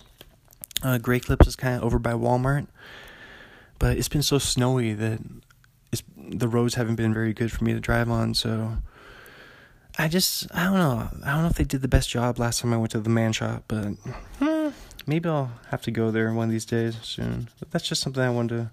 It's just been kicking around my head. Want to see what you guys think about that? Um, here's something fun. So my grandpa, I said this before. Uh, he's from Michigan. He's from somewhere in the middle of the state. I think he's from Gaylord, Michigan, actually. But yeah, he went on a road trip back there to Gaylord this past summer. And I thought that was pretty impressive that he's what, 82? Um, yeah, he's 82. And he just drove there by himself. So I was like, more power to you, man. Keep doing it. Keep, I hope I'm like that when I'm 82. Like, I hope I'm just kicking it, just going on cross country road trips and living life to the fullest for sure. I mean, that's pretty cool. That's like, that's inspirational for sure.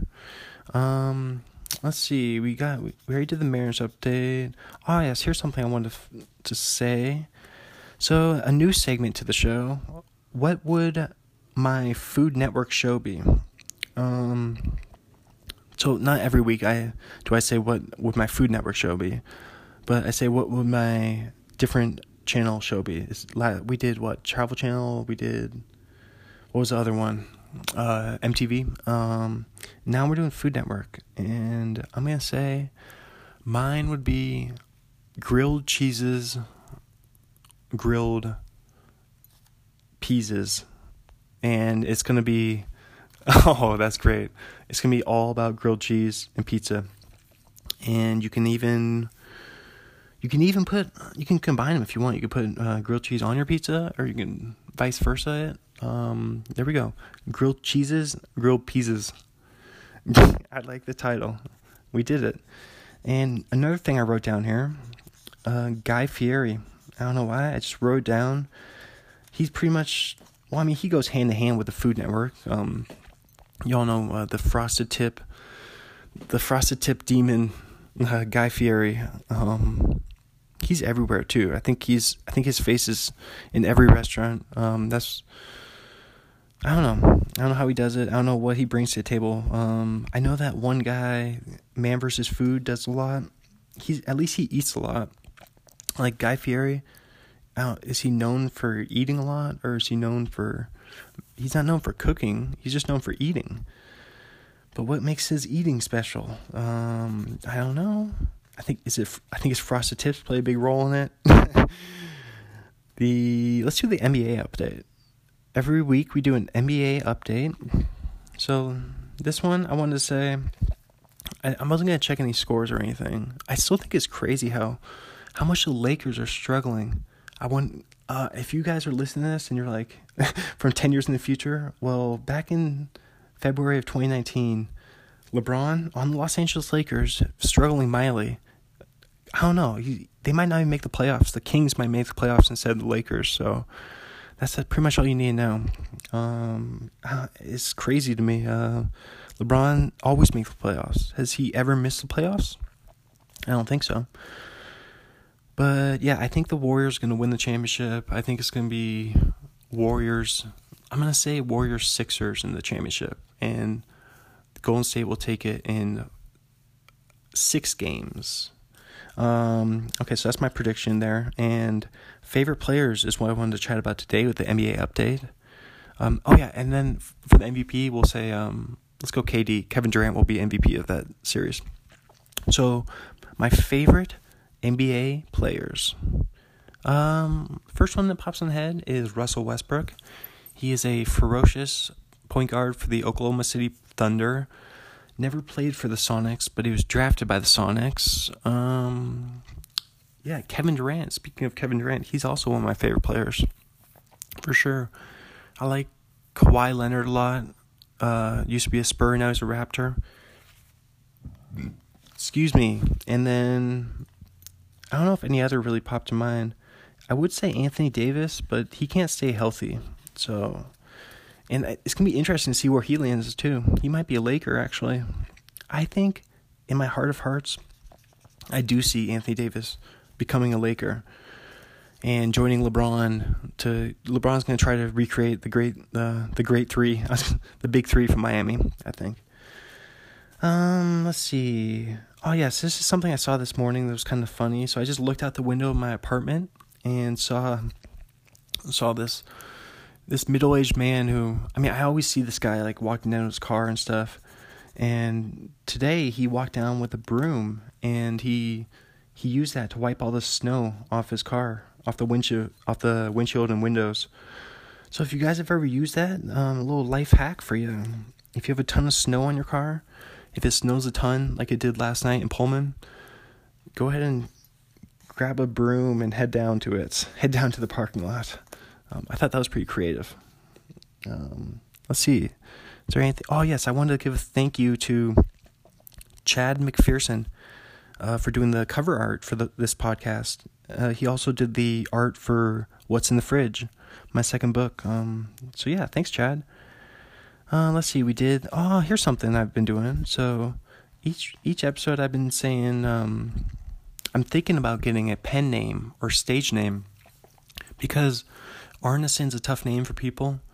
Uh, it's hard for them to pronounce. It's hard to remember. It's hard to, to everything. It's hard to spell, uh, especially because Fred Armisen got famous, and then with SNL and Portlandia, so he kind of Fred Armisen kind of ruined it for us um, for the old Arneson family. But so I've been thinking, what's a good pen name? I've done a few. Uh, Chris Floyd's a good one. Chris Leaf, Chris Branch, Chris Note, Chris Post. They're all one syllable ones because I like the symmetry of the one syllable. So, one right now, um, Chris Mack was another. Chris Wood is a good one. Chris. I'm just like looking around at stuff now. Um, no, I like Chris Wood. Um, I don't know if I've said that one before, but let's just do one more just in case. Let's do Chris. Chris Boss. Is Boss the last name? Chris Boss, uh, Chris Rose. That's the person. He was the host of. Chris Rose was the host of the best best dang sports show. Period. I'm not swearing, so I'm not gonna say the real title. Best dang sports show. Period. Um. Yeah. Um. I think that segment went okay. It's all right. Let's just leave it at that. That'd be maybe I could be the second Chris Rose. Uh, is there anything else here I really want to say? I'm just going to hop right back on over to the old IMDb and let's get back to the action. Okay. 2010, You Again. She plays Marnie. M A R N I. I haven't seen Marnie spelled like that. There's usually an E on the end. Is Marnie short for something though? I don't know. Uh, another video game, Assassin's Creed Brotherhood, Lucy Stillman wow, she gets a lot of video game work. 2010, Burlesque. She plays Nikki. Um, so here's something we've been doing the past few episodes. We've been occasionally reading this book, The Truth About Writing. So let's go ahead and there's a bunch of quotes in it, um, over 370 quotes. So I'm going to read a couple right now. I love writing. I love the swirl and swing of the words as they tangle with human emotions. James Michener. The thing all writers do best is find ways to avoid writing. Alan Dean Foster. That's funny. The secret of getting ahead is getting started. Multiple, so multiple people have said that. I was gonna say that last quote, the one about avoiding writing. What? That's what I'm doing right now. No, I'm. This is a separate thing. This is making a podcast is just. I think it's just a a better way to to complement like being writers. It doesn't have they don't have anything to do with each other. That's just my humble opinion. if you wait for inspiration to write, you're not a writer, you're a waiter. Dan Poynter. And you could work at Red Robin. Ideas are like rabbits. You get a couple and learn how to handle them, and pretty soon you have a dozen. John Steinbeck. Was John Steinbeck the one who wrote? He he was the writer of of Mice and Men, right? So he he loves rabbits because um, Lennie with a rabbit. Remember, I think we definitely watched that movie in um, what was that sophomore year of high school. We watched of Mice and Men. I can't remember who starred in it, but there's a spoiler alert for those of you who haven't read it or seen it. Uh, the big guy Lennie he kills a rabbit. He kind of wrings his neck. So John Steinbeck he um, either really likes rabbits or really hates them. he can't make up his mind. Uh, I don't know. Does what do you think? Oh yes, and speaking of rabbits, I just heard this interesting thing. I think this was on Joe Rogan. He said that if all you ate was rabbits, that you would starve to death because there's some kind of like lean meat or something that it's kind of like what's that thing that is it celery that burns more calories than than it gives you when you eat it? Um, I think that's it. There's no artifice as good as desire and I butchered that. There's no artifice as good and desirable as simplicity. St. Francis de Sales. We write by light of every story we have ever read. Richard Peck. I try to create sympathy for my characters, then turn the monsters loose. I think I, I actually did read that one by Stephen King. There are thousands of thoughts lying within a man that he does not know till he takes up the pen and writes. William Makepeace Thackeray. His million his middle name is Makepeace. Was that a real thing? Oh wow. Um, I don't know. All right, here's a little short story. Then we'll then we'll leave this alone. So three cents a word. Early in his career, early. Wait, this is what it says. Early in his career, and then this guy's name is E R L E. His name is Early. So I, as a writer, this is this kind of annoys me. This kind of bugs me. Why would you start this paragraph with the word early? They obviously didn't read this out loud because this sounds weird. Early in his career, Erle Stan Gardner was paid by the word to write for pulp magazines. The longer the story, the more he was paid. When Gardner's editor asked him why his heroes were such lousy shots, always killing the villains within the very last bullet in the gun, Gardner replied, At three cents a word, every time I say bang in the story, I get three cents. If you think I'm going to finish the gun battle while my hero has got 15 cents worth of un- unexploded ammunition in his gun, you're nuts. That's funny. That's a uh, wow, three cents per word. So I I think that's kind of interesting. The idea of getting paid per word, like, because I've always been a particularly wordy writer, kind of like a Chase Shea Serrano's kind of laid the path down for me to be a to find out how to be a wordy writer just the more words the better. I've always thought. So three cents a word. If you get paid by word, I could I could do that. that sounds like my speed. All right, let's get back to the. Um, wow, this is funny. 2011 video short. She plays herself. Excuse me. Um, I think I need to get some Wawa. I need to get some water from my Red Robin's bar ball. Um, one second, please. Mm-mm, mm-mm, Okay, sorry for that. Um, so yeah, she's actually in a video short from 2011 called Neutrogena. Really clean. So yeah, I definitely remember Kristen Bell being in a ton of those Neutrogena. It's the uh, like fa- face lotion or moisturizer, whatever. Wow, but it's on her IMDb credits though. That seems kind of cheap. Uh, 2011.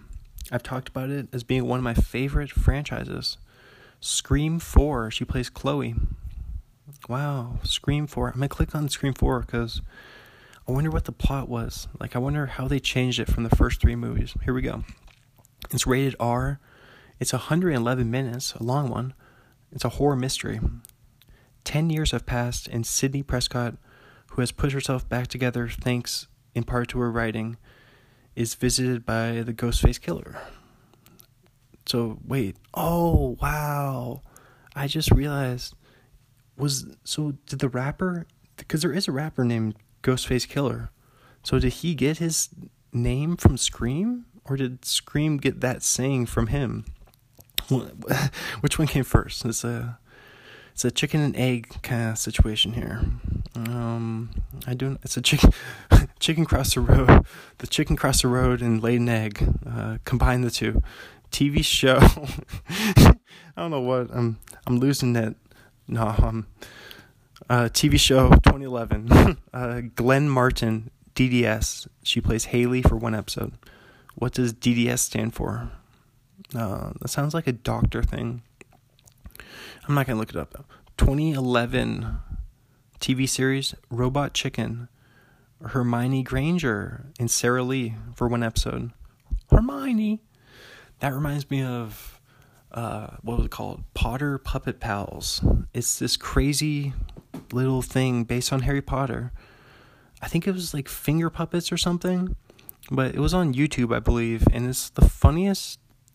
That that was my sense of humor in sixth grade, or whenever whenever I saw that. If you want to see what that was like, check out uh, Potter Puppet Pals. It's hilarious.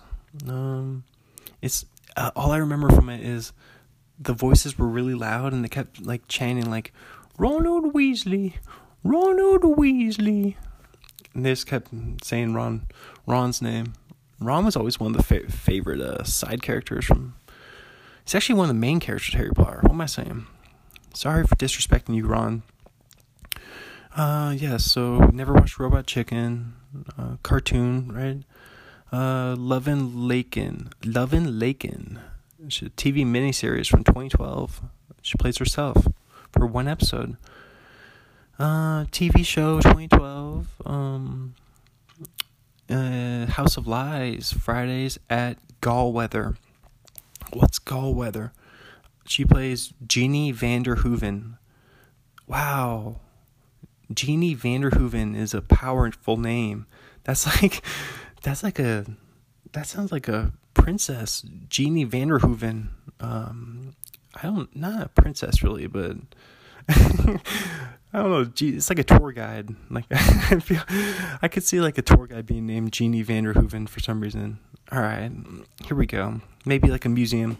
It makes me think of a character in National Treasure, maybe. So something I want to do. let's venture away from Kristen Bell for a second. Venture away from all that. Jeannie Vanderhooven. Um, I want to tell you guys uh, about some states, some U.S. states. I mentioned it earlier in a different podcast that I have been to more than half of the states, and my dad's been all 50, so I'm, I'm kind of chasing that. Like, you know how LeBron's chasing the ghost in Chicago? I'm chasing the ghost in all 50 states. Uh, so here we go. I'm going to go through each one and say which ones I've been to. Here we go. Starting with Alabama. Have not been to Alabama. And I guess I'll have to count here too. I've been to have not been to Alaska. I've been to Arizona. There's one. Have not been to Arkansas. I went to California. Um, I'll say what when I went there too. So Arizona was during the baseball trip I just talked about a few minutes ago, and also the um, I went to I drove down when I went to Dodger Stadium. We drove from talked about that last last episode maybe. Uh, drove down to Dodger Stadium with my dad, and then we drove over to Phoenix to meet my mom and sister for her volleyball tournament there. So that was another. Um, I think those may be the only two times I've been to Arizona. So Arizona, that's one. Arkansas, I have not been to. California, been to it um, many times, I guess. Um, so two. Colorado, yes, been to it. Uh, been to Denver. Let's see, we've flown in in Denver and drove to Rapid City before. That's when we went to Mount Rushmore. Um, yeah, and visited my grandma there too. And then I think I see my uncle. My uncle Rick lives in Denver area. I've talked about him. My mom's brother. So I've definitely visited him there. Oh yes, we also have visited uh, my dad's friend Mickey. He's in the Fort Collins, which is north of Denver. Yes, yes, we we were there too. So lots of times. Connecticut, uh, we, we got close on the East Coast baseball trip, but no dice. Uh, Delaware, yes, been to the highest point. Florida, uh, yes, when I was like six. Like I said, we went to Tampa. We went to Disney World. in a Tampa Tampa Bay's Rays game back when they were the Devil Rays. Uh, Georgia, no, I've not been to. Hawaii, yes. Um, I went there and we went there in what was it? Midwinter break of 07. No, yeah, midwinter break 07. So we used to get a week off in the middle of February for some reason, and then April of 08, spring break 08. And I just remember throwing the biggest. I'm not even gonna count these because it was too hard to count while talking. Um, I threw like a huge man. You guys are gonna think I'm such a big tam- temper tantrum thrower, but it was true. I mean, always. But uh, I threw a huge tantrum, and I remember like storming out of our like condo and like walking on the beach and being all like all like steamy for some reason. I was like in eighth grade. I don't know why I was I, like I don't know what set me off. And I also remember watching the uh, Derrick Rose play at Memphis, and that was the championship game against Kansas, against the University of Kansas. Um, that Mario Chalmers hit the he hit that buzzer beater three. So that was April 08. That was our second trip there. Uh, Idaho, yes, many times. Driven through that a million times. Uh, only sitting about six miles from it right now. And uh, yeah, whenever we go from Bothell to Montana, you go through Idaho. Illinois, yes, on the Midwest baseball trip. Indiana, uh, new, close though. Iowa, yes, we drove through it. Um, after going to Kansas City, we drove through on our way back to South Dakota. Kansas, I think we were supposed to go to the Field of Dreams too, but we ended up not going for some reason.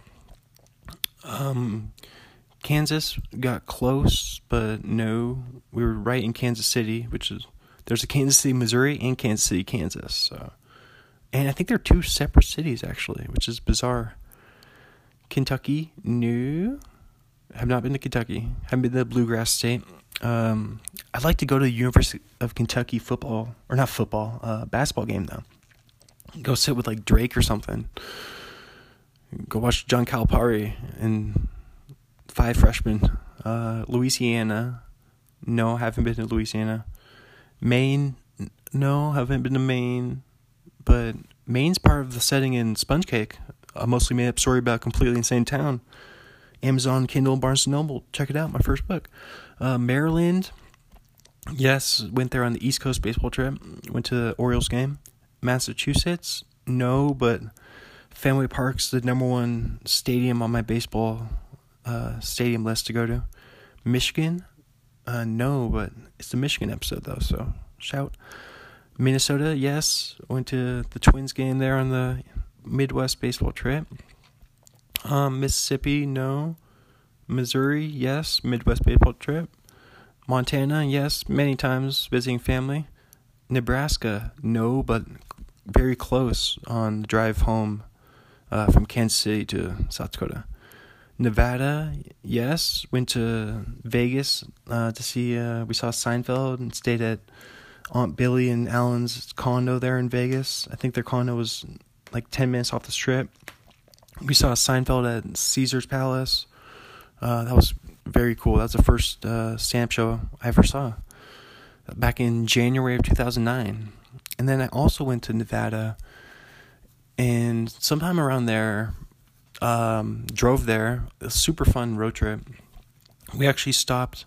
I think we stopped at Sunriver. I mentioned Sunriver um, in near Bend, Oregon, right in the middle of Oregon.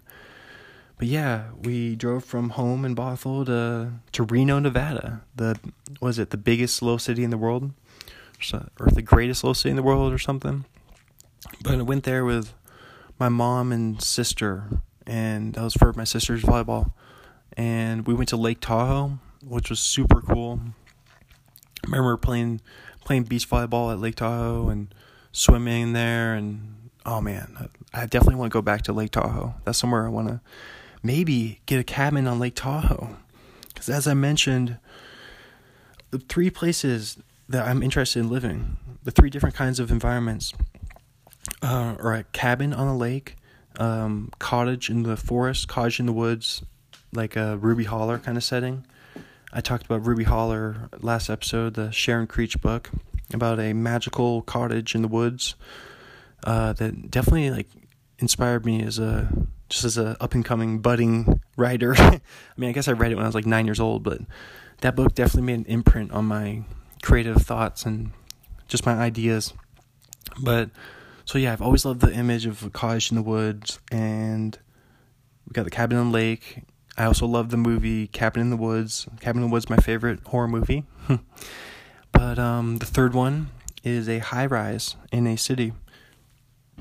Excuse me. So um, maybe like New York City or Chicago, or uh, I don't know, maybe an international city. Uh, what's a international city with a good skyline? Like, are there a bunch of high rises in Paris or Rome? Rome doesn't seem Rome and Paris both seem like cities that don't have high rises, but London seems like one that does have high rises. That's just what I think. Not knowing much, but not having been to any of them, but you I could easily look at the picture though. New Hampshire, New Hampshire, Ch- chowder.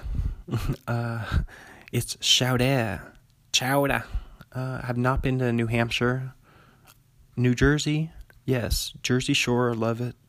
Drove through New Jersey on the East Coast baseball trip on the Jersey Turnpike. Um, went to White Castle, New Mexico. No, I would like to go. That's another state I want to go to. I definitely I like the uh, Pueblo. That's what you call it, Pueblo revival. Um, kind of that kind of uh, adobe kind of architecture. I really have always liked that. The roofs have always seemed. There's something about it I like. Excuse me, I don't know. I like how the the streets seem like. It seems like there'd be a lot of like farmers markets there and like cool like antique shops, like lots of knickknacks for sure. And as you know, I'm a fan of knickknacks. I've listed all my favorite knickknacks in a previous episode of Stars Born. Um, yeah, here we go. New York, yes. East Coast baseball trip. North Carolina, no, but I wanted to go there during the Virginia wedding uh, in Richmond, Virginia from August of 2014. Yeah, I wanted to go to North Carolina. It was only about maybe 100 miles from us but we we ended up going to Monticello, um, Thomas Jefferson's old home in Charlottesville, which is where we didn't even get a chance to see the University the University of Virginia really, but it was pretty cool seeing the like Thomas Jefferson's like giant palace place, I guess. I don't know. Uh, yeah. Uh, North Dakota. Um, have I been to North Dakota? No weirdly have not been to North. Oh yes, I. What am I talking about? What am I talking about? Went to North Dakota. Um, drove there from on the Minnesota family reunion. When we were going from Pullman to uh, Minnesota, drove right through North Dakota. Stayed in Bismarck. Uh, went to Fargo Target. Um, yeah, uh, pretty boring state to drive across. Just of freeway. Ohio. Ohio. I've not been there. Always want always liked the idea of Ohio though.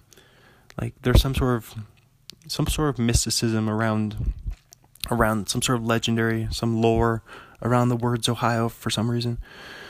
Uh, I don't know why. Maybe it's like Ted Mosby. I do like Liberal Arts, which was a movie starring uh, Josh Radnor, who plays a Ted Mosby and How I Met Your Mother.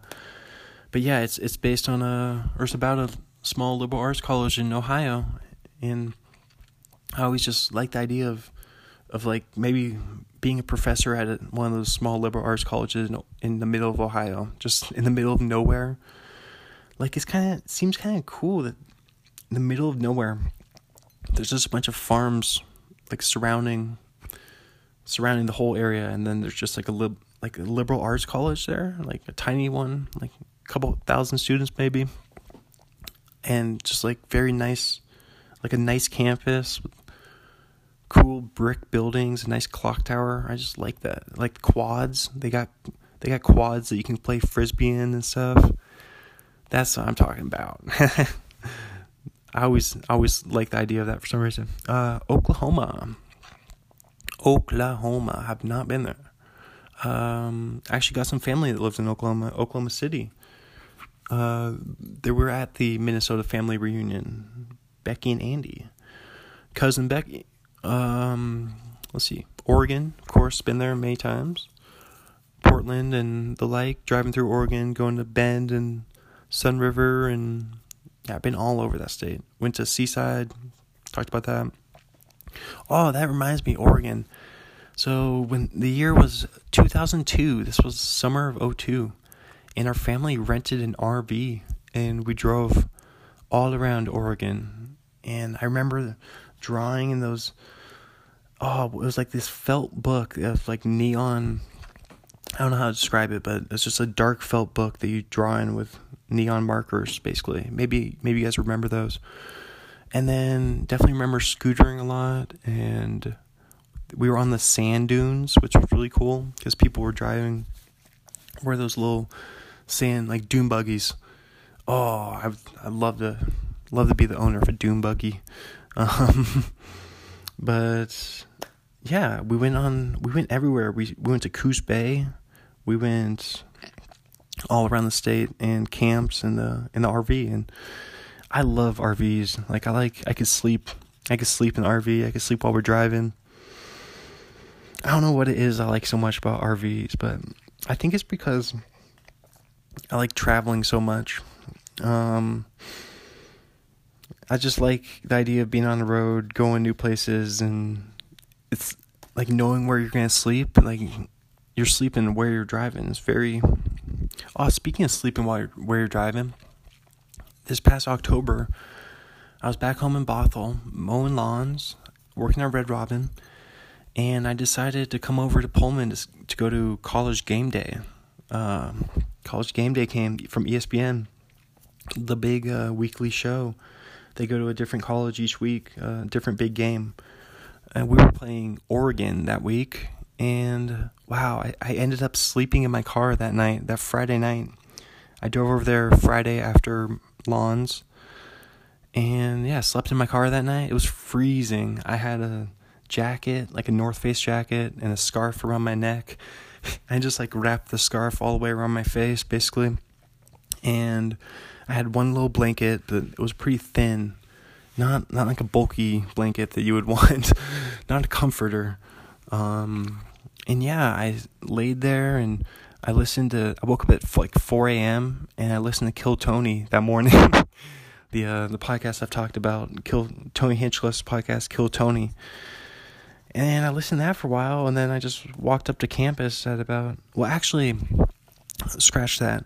I drove over to Safeway at about maybe like 5:30 a.m. or something and got a big old burrito and came back and ate that burrito and then walked up to campus and checked out the whole game day thing and it was just very cool seeing all those like giant Coug flags because the Cougar flag, the Washington State Cougar flag is like a famous thing that because everywhere, each game day, each week, no matter where it is, there's always a person there who has the Wazzu Cougar flag.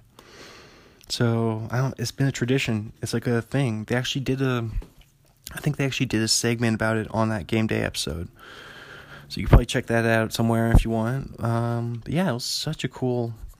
It was so cool seeing seeing this town like pretty much turned inside out and seeing the university like get a spotlight shined on it. Um, it was pretty weird because Pullman's a small farm town.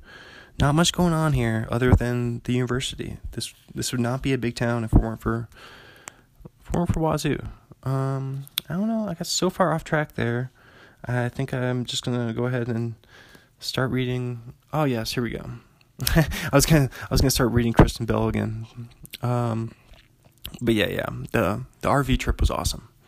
I could I could live in an RV almost. Like I, that's almost how much I love the idea of of RVs. Like I mean, no, I would definitely want to live in a house, but that's the goal. But RVs like not a big step down from a house. Honestly. I'm gonna go ahead and take a bite of my my one dollar pizza. It's got sriracha on it though, so make it good. I took a little bite. Mm, there was a isn't there a Robin Williams movie named RV? Is it a good movie? um, yeah, uh, and I like the idea of being able to eat dinner while you're driving, like a proper like family dinner, like at a table, and something something about them, and I just associate like Gatorade for some reason with RVs, or maybe Powerade, one of those, maybe both, both Gatorade and Powerade because we would I don't know we would always have it. Whenever we're in the RV, we'd have our Gatorade. For some reason, there's a big bottle of it. Uh, is there something there? Mm, I don't know. Mm. it's true though. It's true. so here we go. Let's just let's just move on from that. Pennsylvania, of course, um, the East Coast baseball trip. I would like to go to Pittsburgh though. Pittsburgh seems like a really cool town. I've heard Dave Dameshek talk about it a bunch on Days of Thunder. Um, yeah, they got a good. What's that famous sandwich place in Pittsburgh? I'll try to think of the title of it, but it's not hopping. It starts with a P, I think. Uh, here we go. Everything in Pennsylvania is all P. Uh, Rhode Island. No, but that's where the other co-host of Days of Thunder, Dave Feeney's from Rhode Island. South Carolina, no. South Dakota, yes. Uh, Midwest baseball trip and visiting grandma in Rapid City. Tennessee, no. But Tennessee was actually the state that I did my report on back in probably fifth grade. We did a we should report on a different state. Mine was Tennessee. I think my brother's was Virginia, I believe. Don't know my sister's. Um, maybe my sister was Virginia. I don't know. Texas, yes. Went there for the wedding. Uh, talked about that. Um, yeah, I would like to go to Austin. Like I've said, I would maybe live in Austin, but maybe a little hot for me. But they definitely have cool, cool culture there in Austin. Uh, Utah yes, the Salt Lake City um, basketball trip I talked about, and uh, yeah, uh, Vermont. No, I've not been to Vermont. Vermont doesn't have a lot of press, like not a lot of media around Vermont, other than snowboarding. Like one of my coworkers for lawns was a professional snowboarder from Vermont, so that's what I think of there, and maple syrup too, right? Right. Uh, Virginia, yes. The capital is Richmond, um, where the wedding was. And also, we were there for the East Coast baseball trip. Uh, Washington, yeah. West Virginia, yes. During the East Coast baseball trip, we went to Charles Town and the horse races, like I talked about in the Melissa McCarthy episode. Uh, Wisconsin, Wisconsin, Wisconsin. Um, yes, during the Midwest baseball trip. Wisconsin seems like a pretty cool place, but super cold though. But I mean, I like definitely like cheese. I like beer. I like bratwurst. I like football. I don't like the Packers, and I don't like snow and cold weather. So I don't know if, if I could live there. I don't know.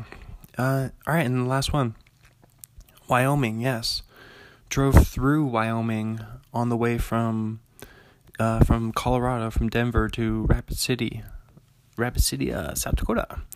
All right, let's get back. That was that was a good little sidetrack there, but let's get back to the action here. Let's get back to the meat of the show. Um, so Kristen Bell, House of Lies, Friday at Galway. Yep, I did that. Yeah, because that was Jeannie Vanderhooven. Jeannie, good old Jeannie Vanderhooven, uh, professional bowler from Memphis. Um, 2012, safety not guaranteed. What? Belinda. This was from the uh, Aubrey Plaza episode. I did not. I saw this movie and did not even remember.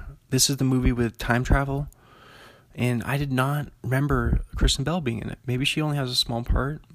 But also, um, Jake Johnson, who plays Nick in, was it, New Girl. New Girl, great show. Uh, Zooey Deschanel. She's a good songwriter. She kind of, she kind of reminds me of Garfunkel and Oates. Big Miracle from 2012, Jill Jerard. Excuse me. Um, wow. The uh, cover of this movie looks kind of interesting. So, PG, it's 107 minutes. It's a biography, drama, family. Here we go. In small town Alaska, a news reporter recruits his ex girlfriend, a Greenpeace volunteer, on a campaign to save a family of gray whales trapped by rapidly forming ice in the Arctic Circle. So it's kind of like a um, global warming, like Al. I wonder if Al Gore directed it. Uh, wow. okay. Um, small town Alaska. That's that's a good setting for a movie for sure. Like, there's a lot of different directions you can go with a small town Alaska movie. You can go like the serial killer route. You can go like the bear route. You can go you can go what uh, kayaking. Oh man, did I mention? I think I did mention this actually. That so speaking of Denver, speaking of Colorado, my dad's friend Paul lives in Colorado, lives in Denver. I think he's a teacher, but he's a big outdoorsman, and he came up. I must have still been in high school. He came up and they actually stayed the night with us. Him and I think it was like his nephew and his nephew's friend or something. And they stayed the night with us on their way to Alaska. They were going to Kodiak, Kodiak Island, Alaska, which I think is a place that has a ton of bears, if I'm not mistaken, which is super. So they're brave people, and they were they were kayaking around there. And I'm not. I think I'm probably wouldn't even go on that kind of trip. Like I'm I'm that kind of I'm that wary of bears. I don't know. I'm kind of scared of them. You guys more scared of land animals or sea animals? Cuz like I said my roommate's from Hawaii and he was just telling me about like swimming in the ocean and not being afraid of sharks. And I thought that was like a really interesting conversation. Like he was saying that you just have to swim and just pretend like you belong there basically that's what he said. You just have to have the body language confidence of someone who belongs in the water. And he sounds he sounded pretty confident when he was saying it, but I was like, I still don't know if I would just swim out in the middle of the ocean when it's night at at nighttime. Like I'm not I'm not as strong of a swimmer as like some of the native Hawaiian people probably. Like you grow up around that, then that's your whole life. That's how you that's everything you know is the water the the sand in the water, the beach. So it's probably different for them. I think yeah, cuz like I grew up we didn't grow up around a beach necessarily, except although there are those parks, like I said, Denny Park and Lake Washington down there in Kirkland. Um, but that's not the same. A lake, swimming in the lakes, obviously, everyone knows who swam in natural bodies of water. Swimming in a lake is definitely not the same as swimming in the ocean and we don't really swim up in the ocean up in Seattle. It's just not really a thing because it's just too cold. One thing I do remember, this I thought was kind of funny. I had this image just imprinted in my mind was a truck driving on the beach in Washington, and I had that image in my head because apparently it's actually legal. It's okay for people to drive on the beach in Washington. And I thought, wow, that's a I wonder if we're the only state who does that. Like how Oregon is is Oregon and New Jersey who can't pump their gas. You have to have a gas attendant do it for you. That's kind of the version of if we're the only state who allows people to drive on the beach. Like California obviously can't do that, but maybe Maine. No, the beach they're too rocky. The beaches are too rocky in Maine. Uh, maybe Oregon though. Oregon's not. They don't swim in the ocean much in Oregon. I don't think. Anywho, we got way off track there. Um, Flatland 2, Sphereland, a video from 2012. She plays Hex. Oh, this, I've mentioned this actually. Uh, it's the Bachelor spin off, not spin off, but parody, Bachelor parody, Sat- satire, good old satire. Uh, Burning Love, um, TV show from 2012. She plays Mandy for five episodes. So 2012 Hit and Run with her husband, uh, Dax Shepard there. Annie Bean. Oh my gosh. So this makes me think. I was working at AMC Woodinville, and this is a confession. This this is secret time. But I backed into this car, who I think was parked like terribly though. I think they were parked in like two parking spots and maybe like a couple feet like out like in the middle of the road basically. Yeah, so I backed right into him. Uh, I don't think it even left a scratch though, and I was so like flustered and probably just like didn't have any money and I mean I'm obviously not defending. I'm sounds like I'm defending it, but I'm not. I did the wrong thing. I should have left a note, but knowing myself, I got out. I remember getting out and looking at the car, and it must have been so like minuscule, and like I must have not even been able to to tell that I hit it. So that's why I'm gonna excuse that in my head.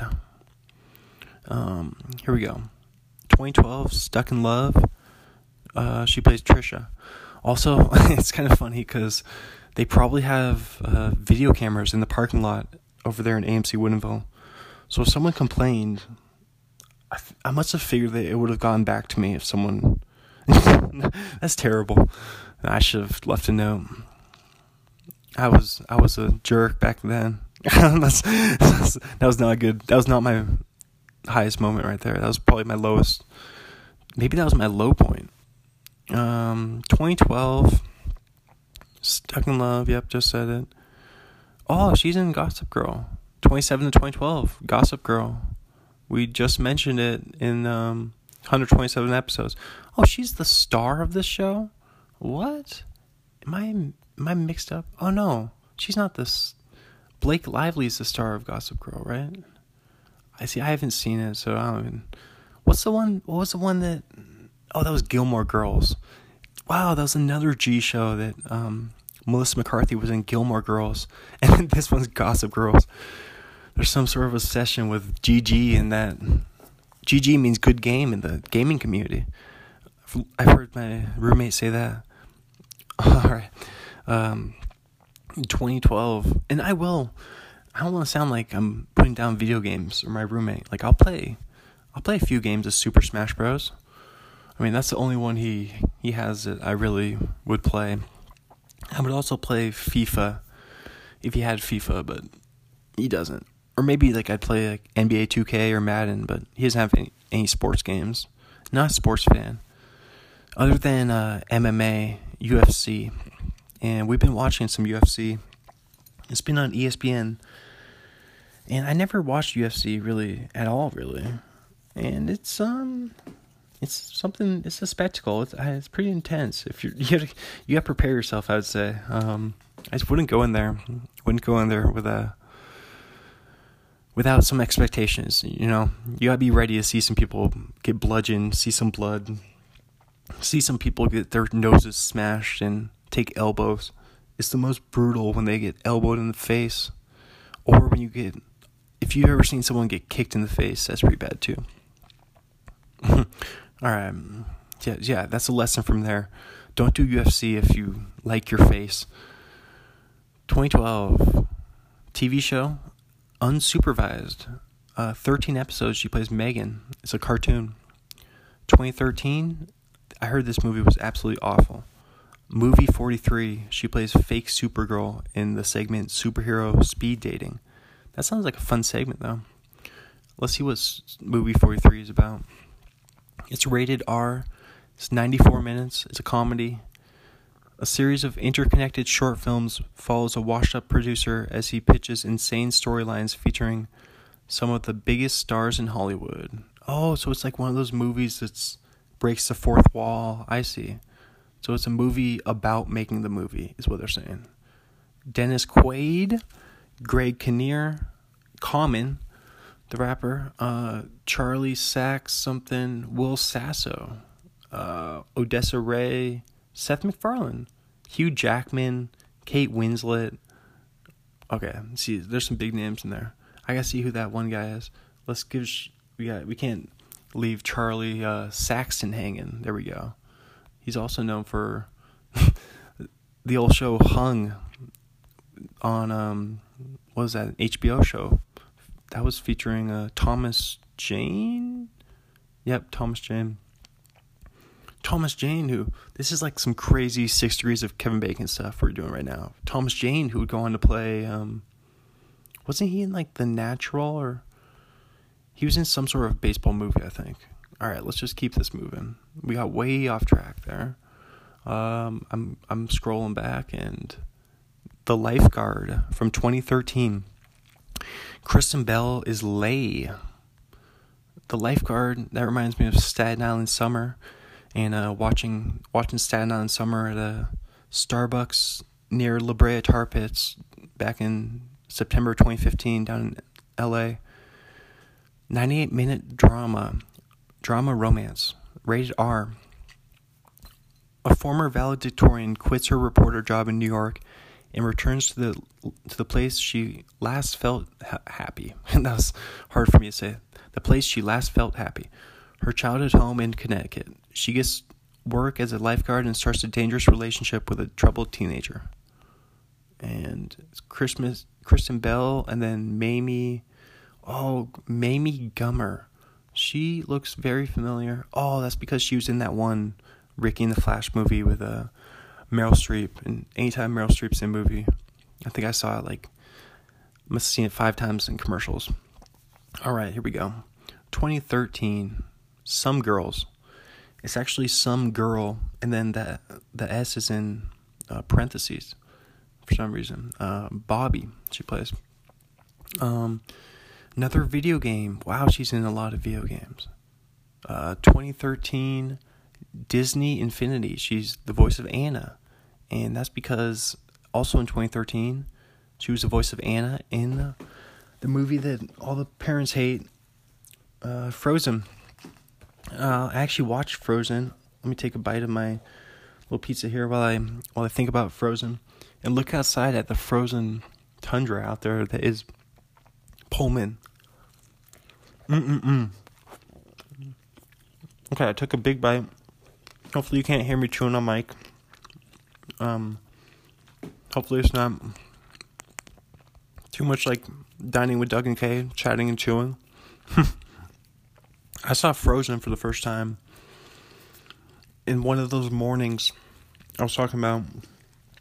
It was maybe a few episodes ago. I was talking about um, waking up early in the morning last um, spring when I worked for, or actually I was an intern at Covington Parks and Rec, and I was waking up at like 2 a.m. for some reason, 2 a.m., 3 a.m. But I would be going to bed at like nine or nine thirty though, so I'd be getting some sleep, but not enough though.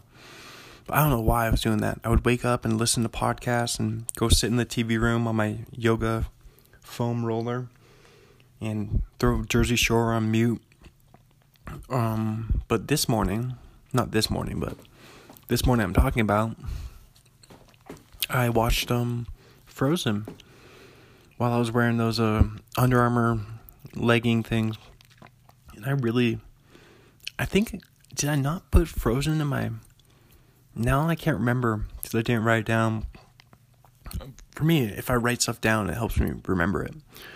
I mean, I think most people are like that probably, but I think a lot of people, myself included, sometimes just too lazy to write stuff down. Um, I think in Frozen, what was I just? Oh yeah, I think I put it in my top three for Pixar movies. I ranked the top three Pixar movies for myself.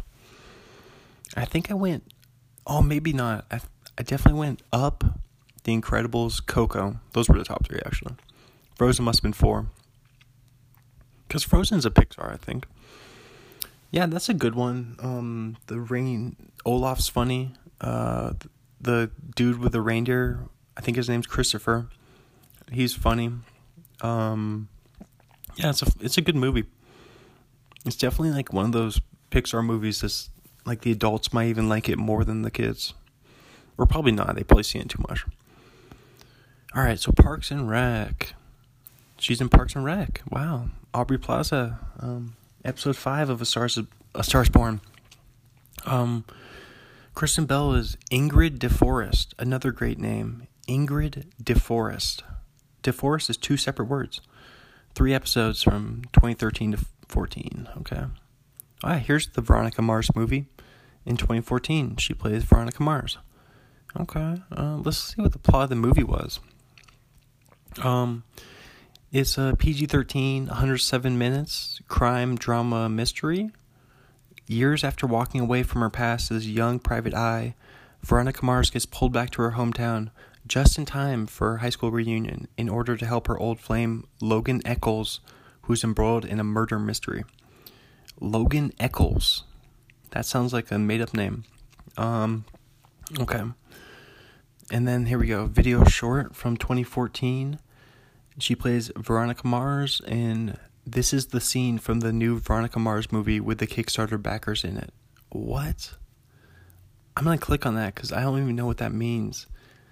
This is the scene from the new Veronica Mars movie with the Kickstarter backers in it. So there was a scene. So okay, so I do remember this being a movie that was funded by funded publicly by the fans through a Kickstarter, uh, like GoFundMe kind of program. Well, they're different. The two are different, but um, they actually put the people in the scene. Like I wonder, like what I wonder what the scene was, or like must have been like in a grocery store or some sort of low stakes. I would picture it in like some low stakes, like in a park, maybe like a dog park. Um, wow, that's impressive. So 2014, she's in a short, Mary Poppins. She plays Mary Poppins Quits. That's hilarious. Oh, Funny or Die. Shout out to Will Ferrell there. Another video game, 2014. Disney Infinity Marvel Superheroes. She's the voice of Anna. Uh, TV show 2014. Play It Again, Dick. She's Veronica Mars slash Kristen Bell. Uh, what?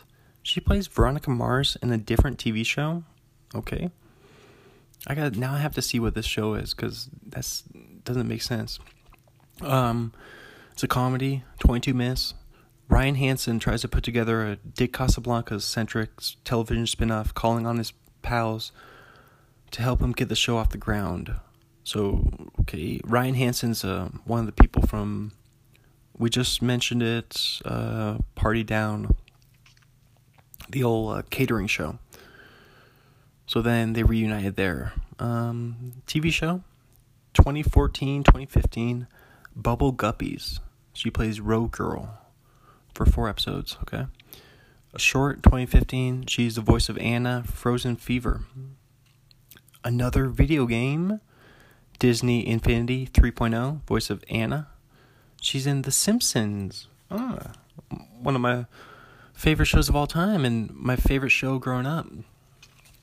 Oh my gosh, and I just looked outside and the sun is the sun is shining right now in one of the apartments and there's like a, a snowy hill. Like i said the Palouse is rolling hills. I mean google the Palouse if if you want to see what i'm talking about. So it's just a rolling hill with snow covered and then the sun is shining on this apartment and there's snow on the roof and it's wow this is beautiful. Um okay. Back to the action.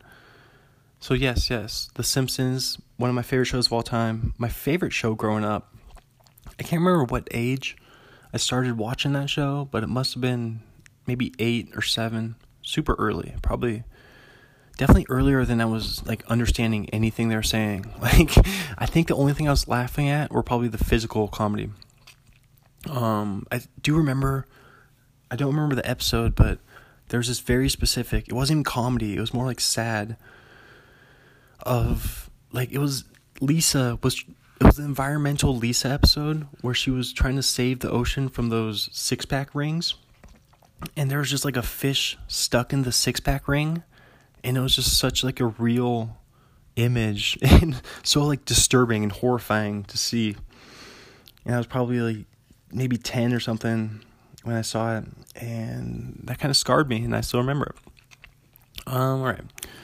TV miniseries 2016 Lego, Frozen Northern Lights. Lego. Oh my god, so they combined two superpowers to make an ultimate movie. They combined Legos and and Frozen and they made this. Gosh. That Disney is that Disney's nuts. okay, I'm starting to get distracted right now cuz now seems like a good time. Haven't taken a break yet. So I'm gonna go go ahead and use the restroom. So I'm gonna go ahead and take a break, and I'll be right back.